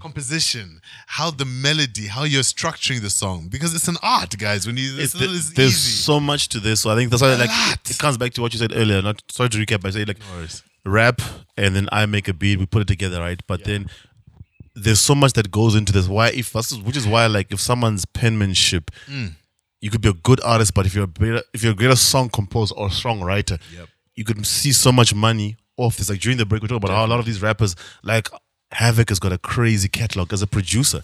Truth, yeah. And they're now making, that's what they actually are making money off of. Exactly. So just to be open to artists, to be open to these ideas, say, look, if you write, don't knock the fact that you could. If you're a good writer, even if you're writing raps, it's an extension. Like, it's one thing. It's funny in hip hop, ghostwriting has become like taboo. Yeah. if you go to the world of Tupac's, like the days, we always talking about the days of CD inlets. The liner notes. Yeah. He probably wrote most of the rappers from those days, they wrote most of it, but they didn't write every single thing. No, they didn't. And there was no shy. And there was no okay, shy. Man. And it was exactly okay. Everyone, we have a split sheet. Some tracks, Beyonce's, they have 31 writers. You think Elton John wrote all of his classics or the Beatles? It's impossible. Like the most decorated song I know. Yeah, exactly. Like, how many people on that? Credited. Mad. Like, it was funny you mentioned that song, even on the video. Like, there's a part where they have like a flashing neon sign of Elton John, Rihanna, RISA, Fergie. Like the whole world was on this song. Exactly. How is that split sheet? But yeah, that's a crazy split sheet. Brilliant song though, because why have that limitation? I just wanted to make the point that for creators, that is tap into more than one aspect or facet of your strengths. You have to. Great rapper, have your street cred, have dope songs, but at the end of the day, you got bills to pay, and you can make it even like with the knowledge from MOTI, you can make income from other angles, absolutely, and still do what you do, because a lot of the time you find a lot of artists feed into it because you like Jay-Z. Like, I always come back to Jay. Yeah, when he made like the billion, they looked at how much percentage came from music. It was the smallest. If you looked at everything, you saw that pie chart that the pie it was the smallest. Music was compared to other things. Yeah, so don't limit yourself to that though. I guess music is. Go for it. Okay, I was going to say, the thing with music I've seen is, that's why even when it comes to music, I always push the most important thing is actually the brand you create. Yes. Music is just a way of exposing your, it's a magical, beautiful way of being able to expose your brand. But it is a marketing tool. That's what it is. It's a foot in the door. And that's why music ends up being the minority a lot of the times when you look at when people are earning these big amounts and you look at the Forbes and stuff. Music, it just opens doors to other things, to other deals, because now you've got an influential. And 55th floor, 55th. Drip. Oh, yeah. Like music gets you there. That's what it gets you there. Yeah. And music, that's the power of music, but it's not the be all and end all. I mean, ideally, ideally as a creative, you want to get to that point where you're so busy doing other stuff that you do need songwriters, because you can't stay with you're touring, you're doing interviews, you're rehearsing for gigs because you're performing, you're rehearsing. It's going to be tough. Yeah. So now you need songwriters to sit with you, guys who have their fingers on the pulse, the new wave of stuff. That's what how you maintain your relevance, and consistency. Because creators, there's every creative space. Every now and again, you hit like a creative block. Truth, painters. It's natural, and there's no shame in saying, because like you're saying, if these guys have got their finger on the pulse, I could have an idea, and I'm like, okay, this is what I'm thinking, but you can bring this to light. Exactly. So I know this, especially. Like I was saying in hip hop, there's like people act like it's a badge of honor. Like, I wrote this, I produced it, I mixed and mastered my whole thing. That's cool, right? But it's dope. If you're versatile as an individual, it's cool. But if you really think of it, there's a reason why corporates once again come back to them. The reason why they've made so much money is they've got structures and systems. Uh-huh. Exactly. If you're a goalkeeper, you can take penalties. Cool, but we're not always going to call on that aspect of your game. It's a nice to have. But give us a clean sheet. Yeah, maybe. Yeah, I mean, I think just to, because I really, really want to flesh out the actual position. So once you actually get the songwriter, this is probably going to be part of the paid subscription. But what do you do with it? How do you monetize? So once I sign you as a songwriter, so my job is to do two things. So it's number one, to look for opportunities to write for other artists. Actually, that's so number one. So whether or write or produce, so that's my job. So as part of the Sony family, the first thing I did when I joined Sony is I connected with all the different A&Rs around the world, and I mean that was a lot of late nights because of the time differences, time zones. It had to be done, and I'm so grateful I did it because I did make some great networks globally. So I mean, one of the first opportunities when I spoke to the LA team. That's when they were looking for Cardi B's album, and they were actually like, Munya, hit us up with some of your cats there. Hit us up with some of the music from that side. And I remember I was like, "What's the brief?" And they were like, "Nah, actually, we don't want to give you a brief. I want you to tell us what you think the sound Cardi B should jump on from Africa should be." And that was the opportunity I had. Yeah. So I mean, on a weekly basis, the Korean team. K-pop, even though it's under K-pop. And I know that's the thing, K-pop is very broad, but people need to understand that K-pop is really, there's different genres within K-pop. Shout out to Gina. Yeah. You know? We've got a friend of the show. Like she's really into... Huh? 9 members. Of what? K-pop. Isn't it a genre of music? Oh, it's a genre or group? No, the actual K-pop group is a genre. Yeah, yeah, I meant the actual group. The group that, there's BTS. And BTS. All these guys. Yeah, she's a fan of. She's a huge fan. Actually, we've got a friend of ours who loves our, who like listens to our podcast, and she's in like similar role like you within music artist management, and she just loves K-pop. I think she more besides the music, but what they are doing in K-pop. It's crazy. It's crazy, and like it's a whole world on its own. It's not even just purely numbers. You know, so K-pop was taking off. K-pop has now got like a huge following in America. Yeah. It's insane. Like I saw like clips on YouTube. They can be ignored. Yeah, to the point where like performances, awards, and their fans I mean, that's the beauty of the world being opened up globally through technology and the internet. Where I saw US fans, little kids saying like, "My favorite genre of music is K-pop." Truth, and it's not a passing fad. To think that a Korean market is drawn, because America was the holy grail with entertainment. 100%. But those kind of dynamics are changing. You can't ignore. America couldn't. They had to open the doors by force. They couldn't ignore it. Yeah. So what did you recommend from this side? As in, who did I recommend? When I get those opportunities, when I get those opportunities, what I do is I share it amongst the producers and writers within the Sony ATV family, Sony Music Publishing family. And we. And then basically, I depending on the brief, sometimes they want just a beat. Sometimes they might just want a top line, a vocalist to say, we just need, or they might send a beat and be like, we need someone to write and be a vocalist. Or they might actually say, send us a demo. We need you to send a song, basically, which has beat, melody, lyrics, and they want to work with it. So that's what that's one part of the job. So that's the job, to find opportunities, have guys working. And as I said, with certain more established artists that are performing artists, I mean, sometimes outside of just writing, they end up also featuring on a song, for example, as well. So that kind of thing also happens, which is dope. Yeah. Then the other part of the job is to find placement opportunities, is what we mentioned earlier. So we're talking synchronization, also known as sync deals. So that's what publishers deal with.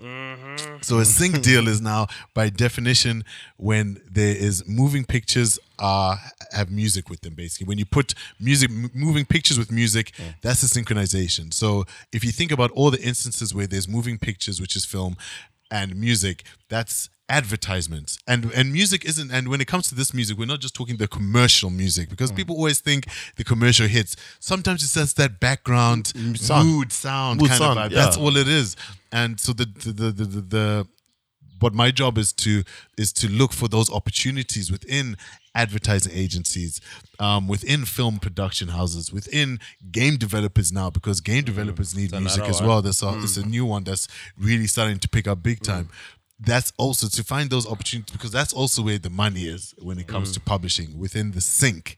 Yeah, there's lots of money there, yo. Do you reckon that's future of labels to say, considering that, you know, I think the lessons have been out there that keep your masters, own your music, sign a licensing deal, and maybe sign a publishing deal. Is this the future of what labels are going to do? According to what you say. I mean, I'm seeing that there is this trend where, I mean, especially after the Kanye West, where he dropped his contract and he was saying about the masters and all that stuff. And I mean, so that's where, for me, I'm two-sided on that conversation, because definitely ownership is important. But what's the point of having 100% of nothing? Because if you don't know how to work that master, then it's as good as not having anything. So there is an advantage of having that label where, and that's an exchange. And that's why I think people get it twisted with labels. And I know labels in the past have done shit deals. Let me be honest, because sometimes for them it looks like it's business, and they're just trying to do the best deal for them.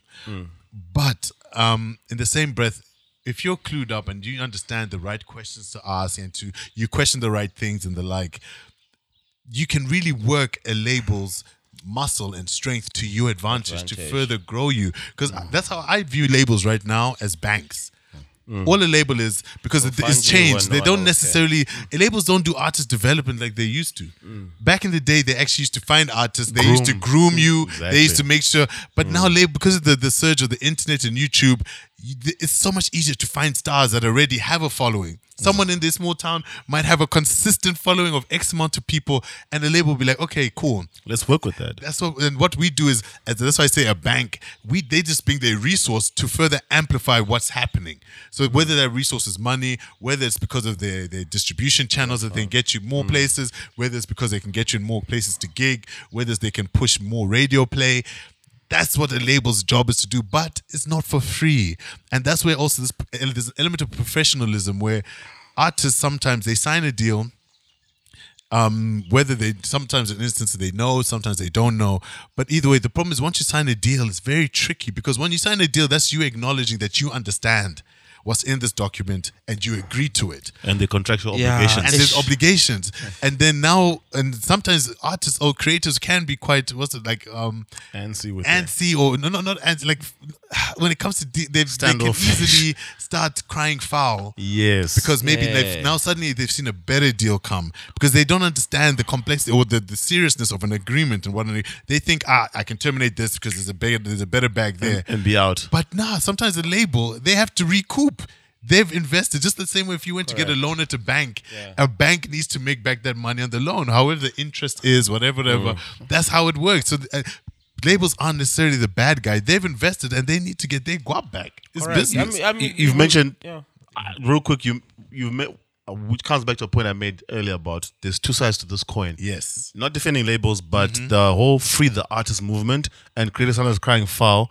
I'm not even, it's not just simple as saying you should have checked what you signed. It goes beyond that, true, but just understanding that artists need to know the contractual obligation when you sign something. To honor them. Mm-hmm. See, so, and with that is, and even when you want to get out of something, right, it doesn't have to be as messy.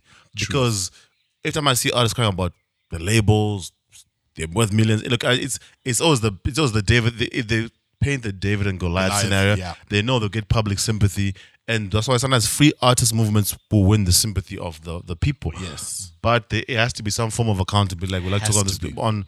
Look, not just the fact that you signed, but just the fact that look, I don't use the word "oh" because it's a bit tarnished. But to say, look, when you enter this agreement, there was that your part that you had to do that you're not doing, and when you want to get out of it, look at. A lot of these things, there can be room for scope for talking. Like it wasn't. Long story short, like I'm saying, you could come to the label and say, look. I no longer want to be a part of this, even if you've got a better opportunity or you've just simply seen it's not what it's living up to be. It's not what's best for my career. So it doesn't have to be the messy public fight that we sometimes... You're crying and you're the victim and stuff. It's true. And that's what they do. Yeah. So because rightfully so, with their resources and their infrastructures, they are beneficial. They take your talent and put it on a bigger platform. Another level. Mm-hmm. Another level. They use their channels. So... And that needs to be amplified.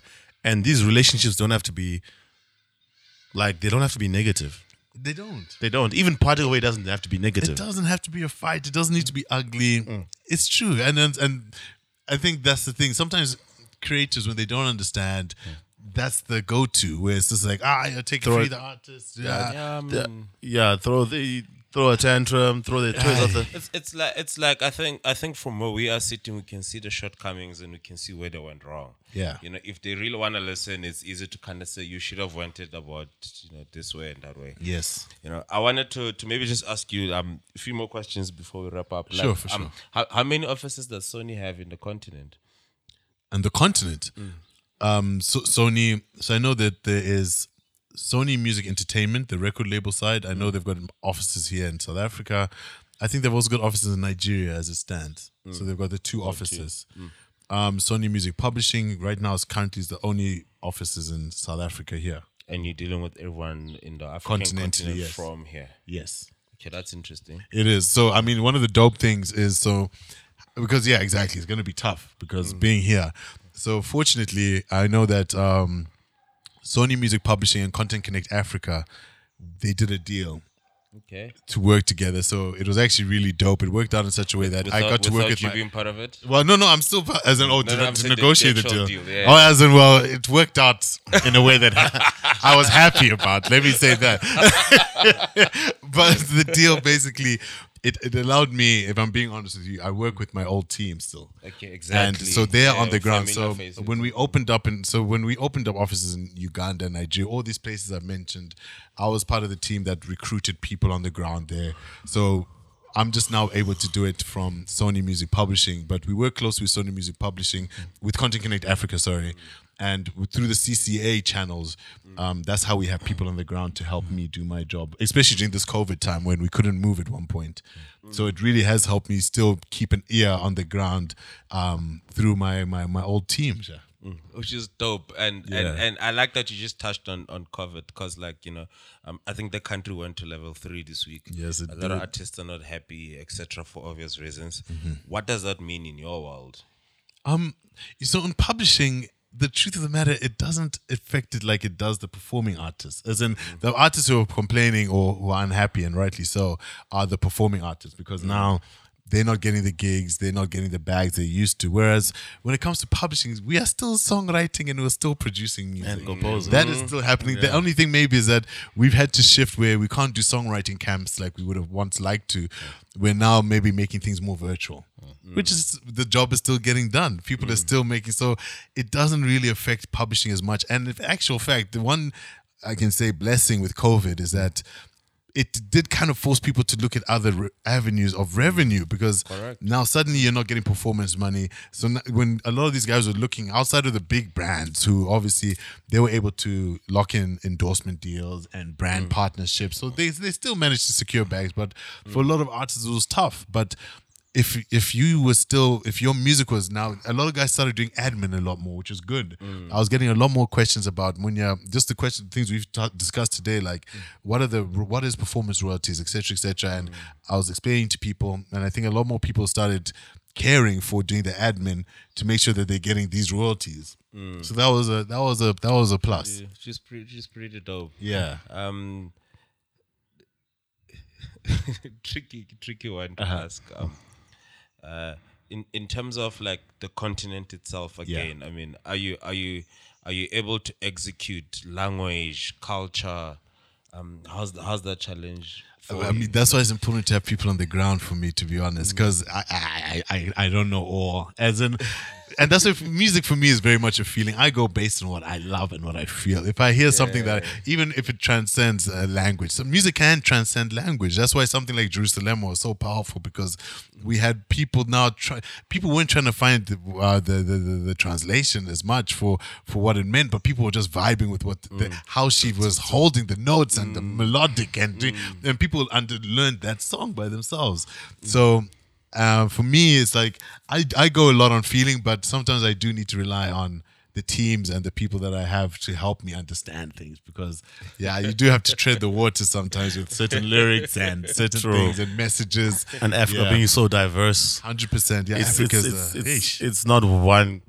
I don't know, from people coming from Africa, they might view it as just like Africa as a continent, as a country, whereas a place like a market like Nigeria alone, in terms of just cultural and tribal differences, South Africa's got 11 languages. It's just so vast, and then it then filters into the music. Like where people can talk about there's pianos from the East Rand, there's pianos from Soweto, there's Amapiano from Pretoria, and there's subgenres, and they can even tell you the difference. It's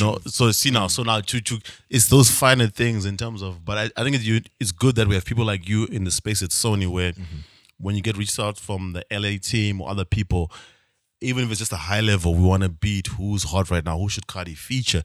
And it doesn't have to be like a feature, like a conventional. Link Cardi with a composer. That's it. A writer. That's it. It's probably that's how it. Anati got into the Beyonce. The Lion King. Brown Skin is king. Brown Skin girl, absolutely, because I've always wondered how that happens. Like, how is Anati getting?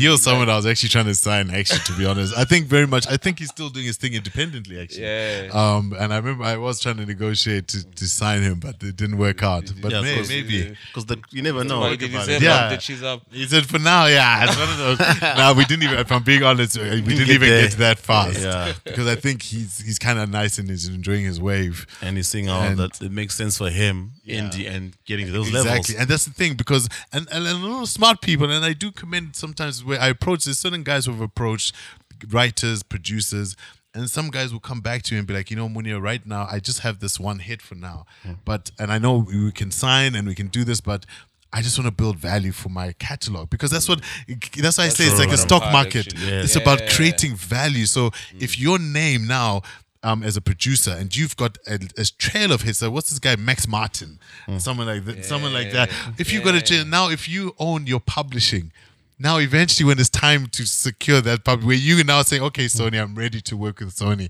the bag you can secure there, it'll be ridiculous. Correct. It will be ridiculous. And I mean, so that's ultimately, so I respect that when people want to say, I want to build my value. I want to build the value of my catalog for now. I just want to keep working. Maybe in 2 or 3 years, Munya, let's talk. It's risky because what happens if also in the same breath, maybe you don't have another hit. No, but at the same time, I respect that. It's like cool. Yeah. It's a gamble worth taking if you want to wanting to build up a catalog is wanting to build up like a resume. That's what it is. And being have more bargaining power when you do sign the deals. That's what it is. I think the final thing for me, Munya, on my side is just, in your current position at Sony, what are you looking forward to in the future? Like, what excites you when you think about your role as head of A&R at Sony? Like, excites you, plans, and just in general, even if it's just give us the wide view. So ultimately, you know, when I joined Sony, this A&R position, Sony Music Publishing, because as I said, the record label has always had an A&R. So the publishing side didn't really have... Slick, right? DJ Slick. Well, so just joined. Yeah, he's one of the A. So he was A&R. So, but he's for, I think, R&B and hip-hop, I think. Yeah. But they've always had an A&R team. Yeah. There's Spiro, who's been there for a minute. So, I mean, but publishing has never had an... So this was a new role. So... in that, for me, because I can see how it is and how much fun, you know, when I listen to, when I speak to the, because I also managed to get into the A&R meetings for the New York team.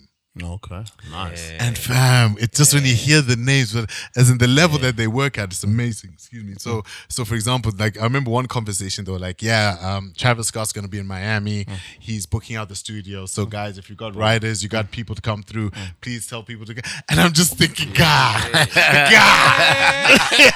Lord, come on. Oh, Lord. But that's the level I want to stay at. I think in Africa, what we need to do is I think, and that's why I'm trying to take the steps to actually, it's almost like selfish reasons. I'm trying to make my job easier. So number one, that's why MOTI is important to me, to educate. So people start understanding the value of having a publisher and what the roles of a publisher should be. Because once we start having that, then certain things will be a lot easier in terms of getting artists to collaborate more, because now you understand what it should be when you're collaborating as on the publishing side. And I'm looking forward to doing those kind of, you know, in States, they have buildings which are just studios, and that's why you see guys featuring amongst each other. Sometimes Kanye West is, someone's just next door, they're hearing Kanye West jumping, hey, what are you working on? Let me just drop a few bars. You just do that, you sort out your publishing, now you've just, and that's how the culture of working together, especially on this side when it comes to songwriting and producing, where ideally, and this is a dream obviously, I'd love if there was a hub where it's like a Sony home, which is a studio, multiple rooms where people can come and work as songwriters and producers. We're inviting performing artists to come through to record as well, but we have the guys also creating, and just have that kind of synergy and that. Hey, that's what I would love to have, because that'll just be a crazy hub of creativity. That's like, what it is. Exactly. Like I'm thinking of like.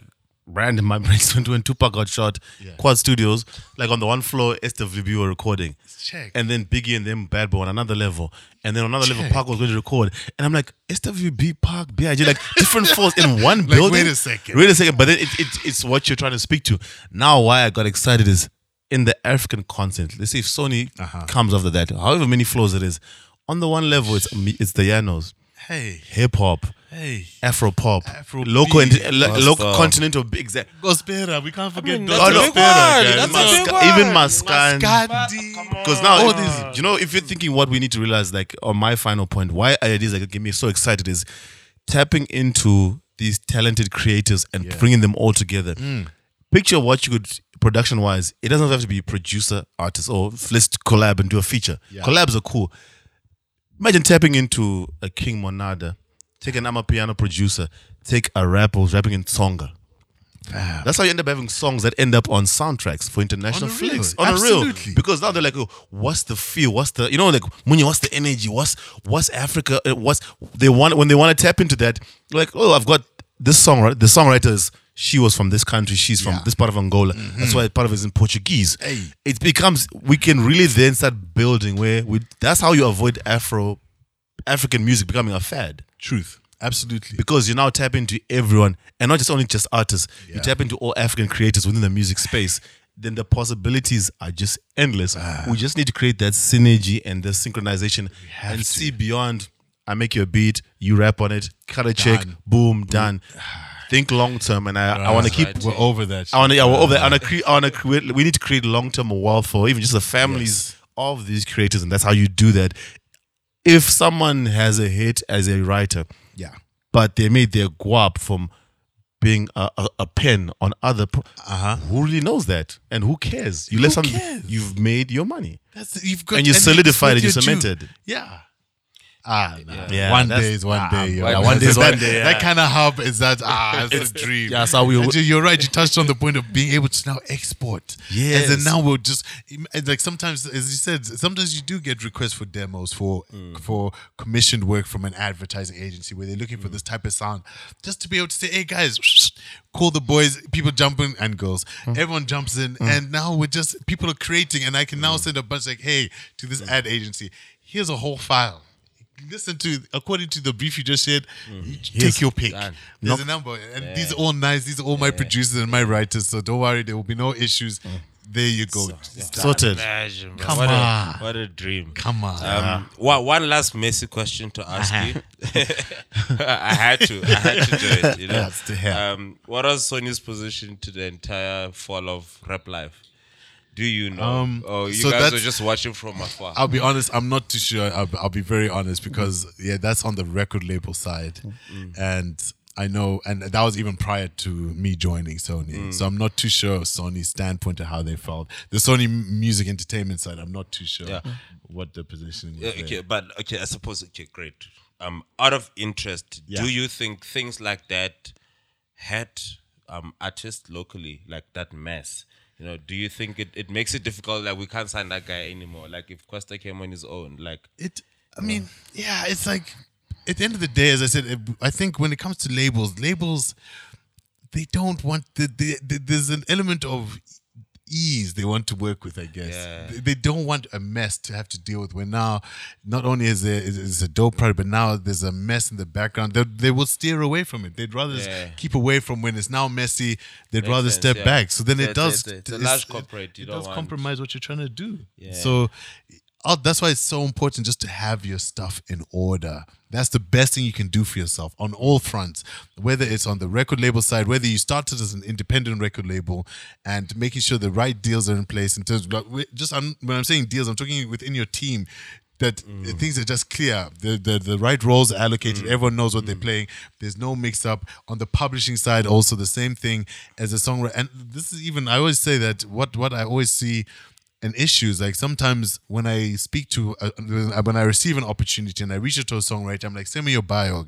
They send me a bio that talks to them being an artist, and then I'll be like, no, I need a bio that talks to you being a producer or a songwriter. And then within that biography, the stuff you it's cool you've performed at this stuff and as an artist, but my interest is you're a songwriter, and I need to even have you should have a link to at least a Spotify link to all the music, or maybe Spotify. Yes, not sound. I was going to say SoundCloud, but I was meant to say Spotify, and I said Spotify, so I said the right thing. Yeah. So having a Spotify playlist where you can compile all the music that you've produced, and so you send that to me like, hey Munya, here's the link, all the music, or having a Dropbox where you have your genres, in case you have clips of different kinds of sounds and different things that I can then.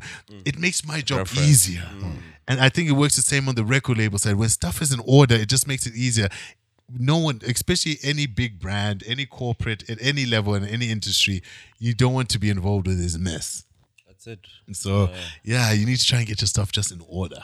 It's crazy, man. Get your affairs in order. One last one question. Sorry. No problem. It wouldn't be not an agenda. No stress. This is one last one for the fifth time. Exactly.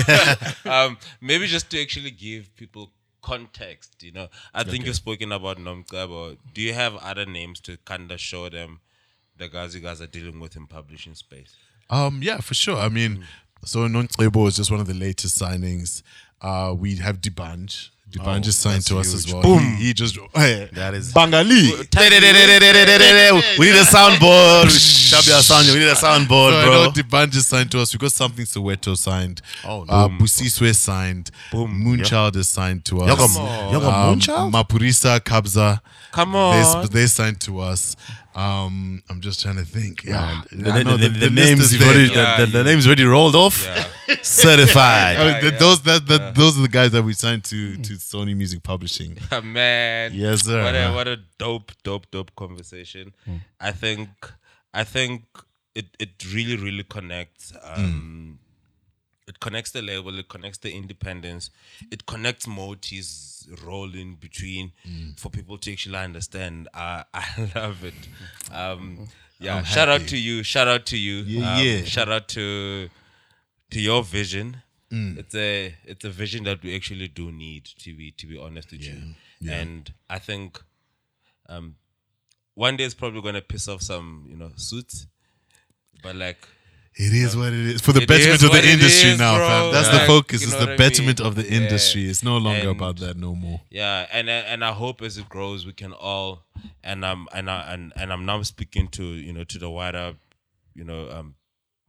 listenership, that we can all come through to help and participate and keep it afloat and ensure that we do need to do what you require to keep it afloat. You know what I mean? Because you actually need all of us to be part of it. It's a movement. At the core of it. And shout out to you, bro. Thank you, Shara. Thank you. We try it. Slowly but surely. So in closing, Munya, thank you so much for coming through. On my side, I really appreciate your journey. I appreciate where you're going and what you're trying to do. It's a selfless task. You're trying to enlighten and share knowledge, to where you might not even earn revenue as Moti or as an individual.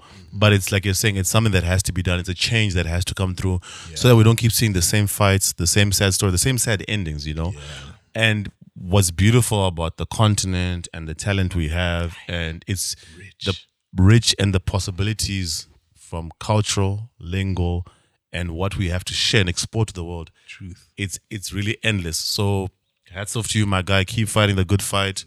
We wish the best for Moti. We look forward to that merch. My man is rocking a sick jacket. We're going to share pictures of what the homie is doing. But yeah, thank you so much for coming through. All the best for what you're doing at Sony and Moti, in personal and corporate spaces. Just keep opening the doors, keep plugging. If you want to check out Munya, we're going to share his socials. Love your Twitter handle, right? Yeah, exactly. We're going to share the Moti website. And, you heard, Moti's rollout is looking at August. We're going to keep in touch with Munya as a platform. And, as and when he's got something to share, please, Munya, feel free just give us stuff. We'll plug on our socials. For sure. Yeah, I was gonna before cash closes, I was gonna say I love that corporates can allow people to do things on the side. And I think another stigma to just remove from people. Don't be scared of the shit thinking it's gonna kill your entire private idea. You can do both at the same time. Just make sure you do it properly. Correct. Exactly. But I like that people sometimes think going for a corporate is a sellout. Yeah, true. True. No, you don't have to. I love this. Yeah, exactly. Which is good point to end on. Which is why I like once again to mention the fact that we have people like not only like Munya, we have established artists who are now moving more into roles within the corporate space. Yes, that them versus us mentality can only get us so far. Let there be a DJ Slick at a Sony who understands culture, who understands the kids, who understands the market. We need DJ Slick's email, buddy. Exactly. We want his story, we want other stories just to show once again the possibilities that are there. Munya, once again, thank you for coming through. Lovely story. I look forward to one of our greatest conversations we had so far, and we're on episode 105. 3 years in, we've been pushing, but that's the aim of the No Hidden Agenda podcast, is to spread knowledge, to enlighten not only just upcoming artists, but even established creators. We always get good feedback from people who've been in the industry, who say, some of the things you got from this artist or from this person. I've been in the industry, similar to when Munya got to Capasso, 10 years in. Wow, I didn't know this, but there's always scope to learn, scope to grow. give yourself that. We will provide a platform for anyone who wants to share those kind of things. Yeah, so this podcast, as always, is available on Apple Podcasts, Spotify, SoundCloud. Thank you to my co-host, Vina_T, the homie Teaser. Shout out to... Yeah, man, the wine is flowing. Yeah, yeah, I can see homies, homies smiling. Nice, yeah, dog. We need to end. Yeah, we need to end. Shout out. Yeah. Try to have clean episodes. Yeah, clean episodes. Shout out to Munya. And I know, shout out to everyone from coming through representing MOTI. Shout out to Mize in the background who's lamping and watching. To our visuals team, this podcast is available on YouTube. For the visuals effects, you know, subscribe to No Hidden Agenda channel. Shout out to Banele, Bonga, Benzo, the whole Stills team. And we are out. Peace. Cheers. Peace. Dude. Microphone check, 1, 2, what is this? The noise is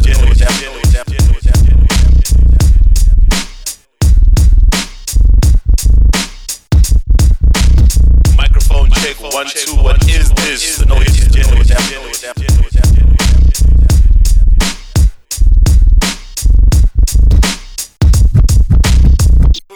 This is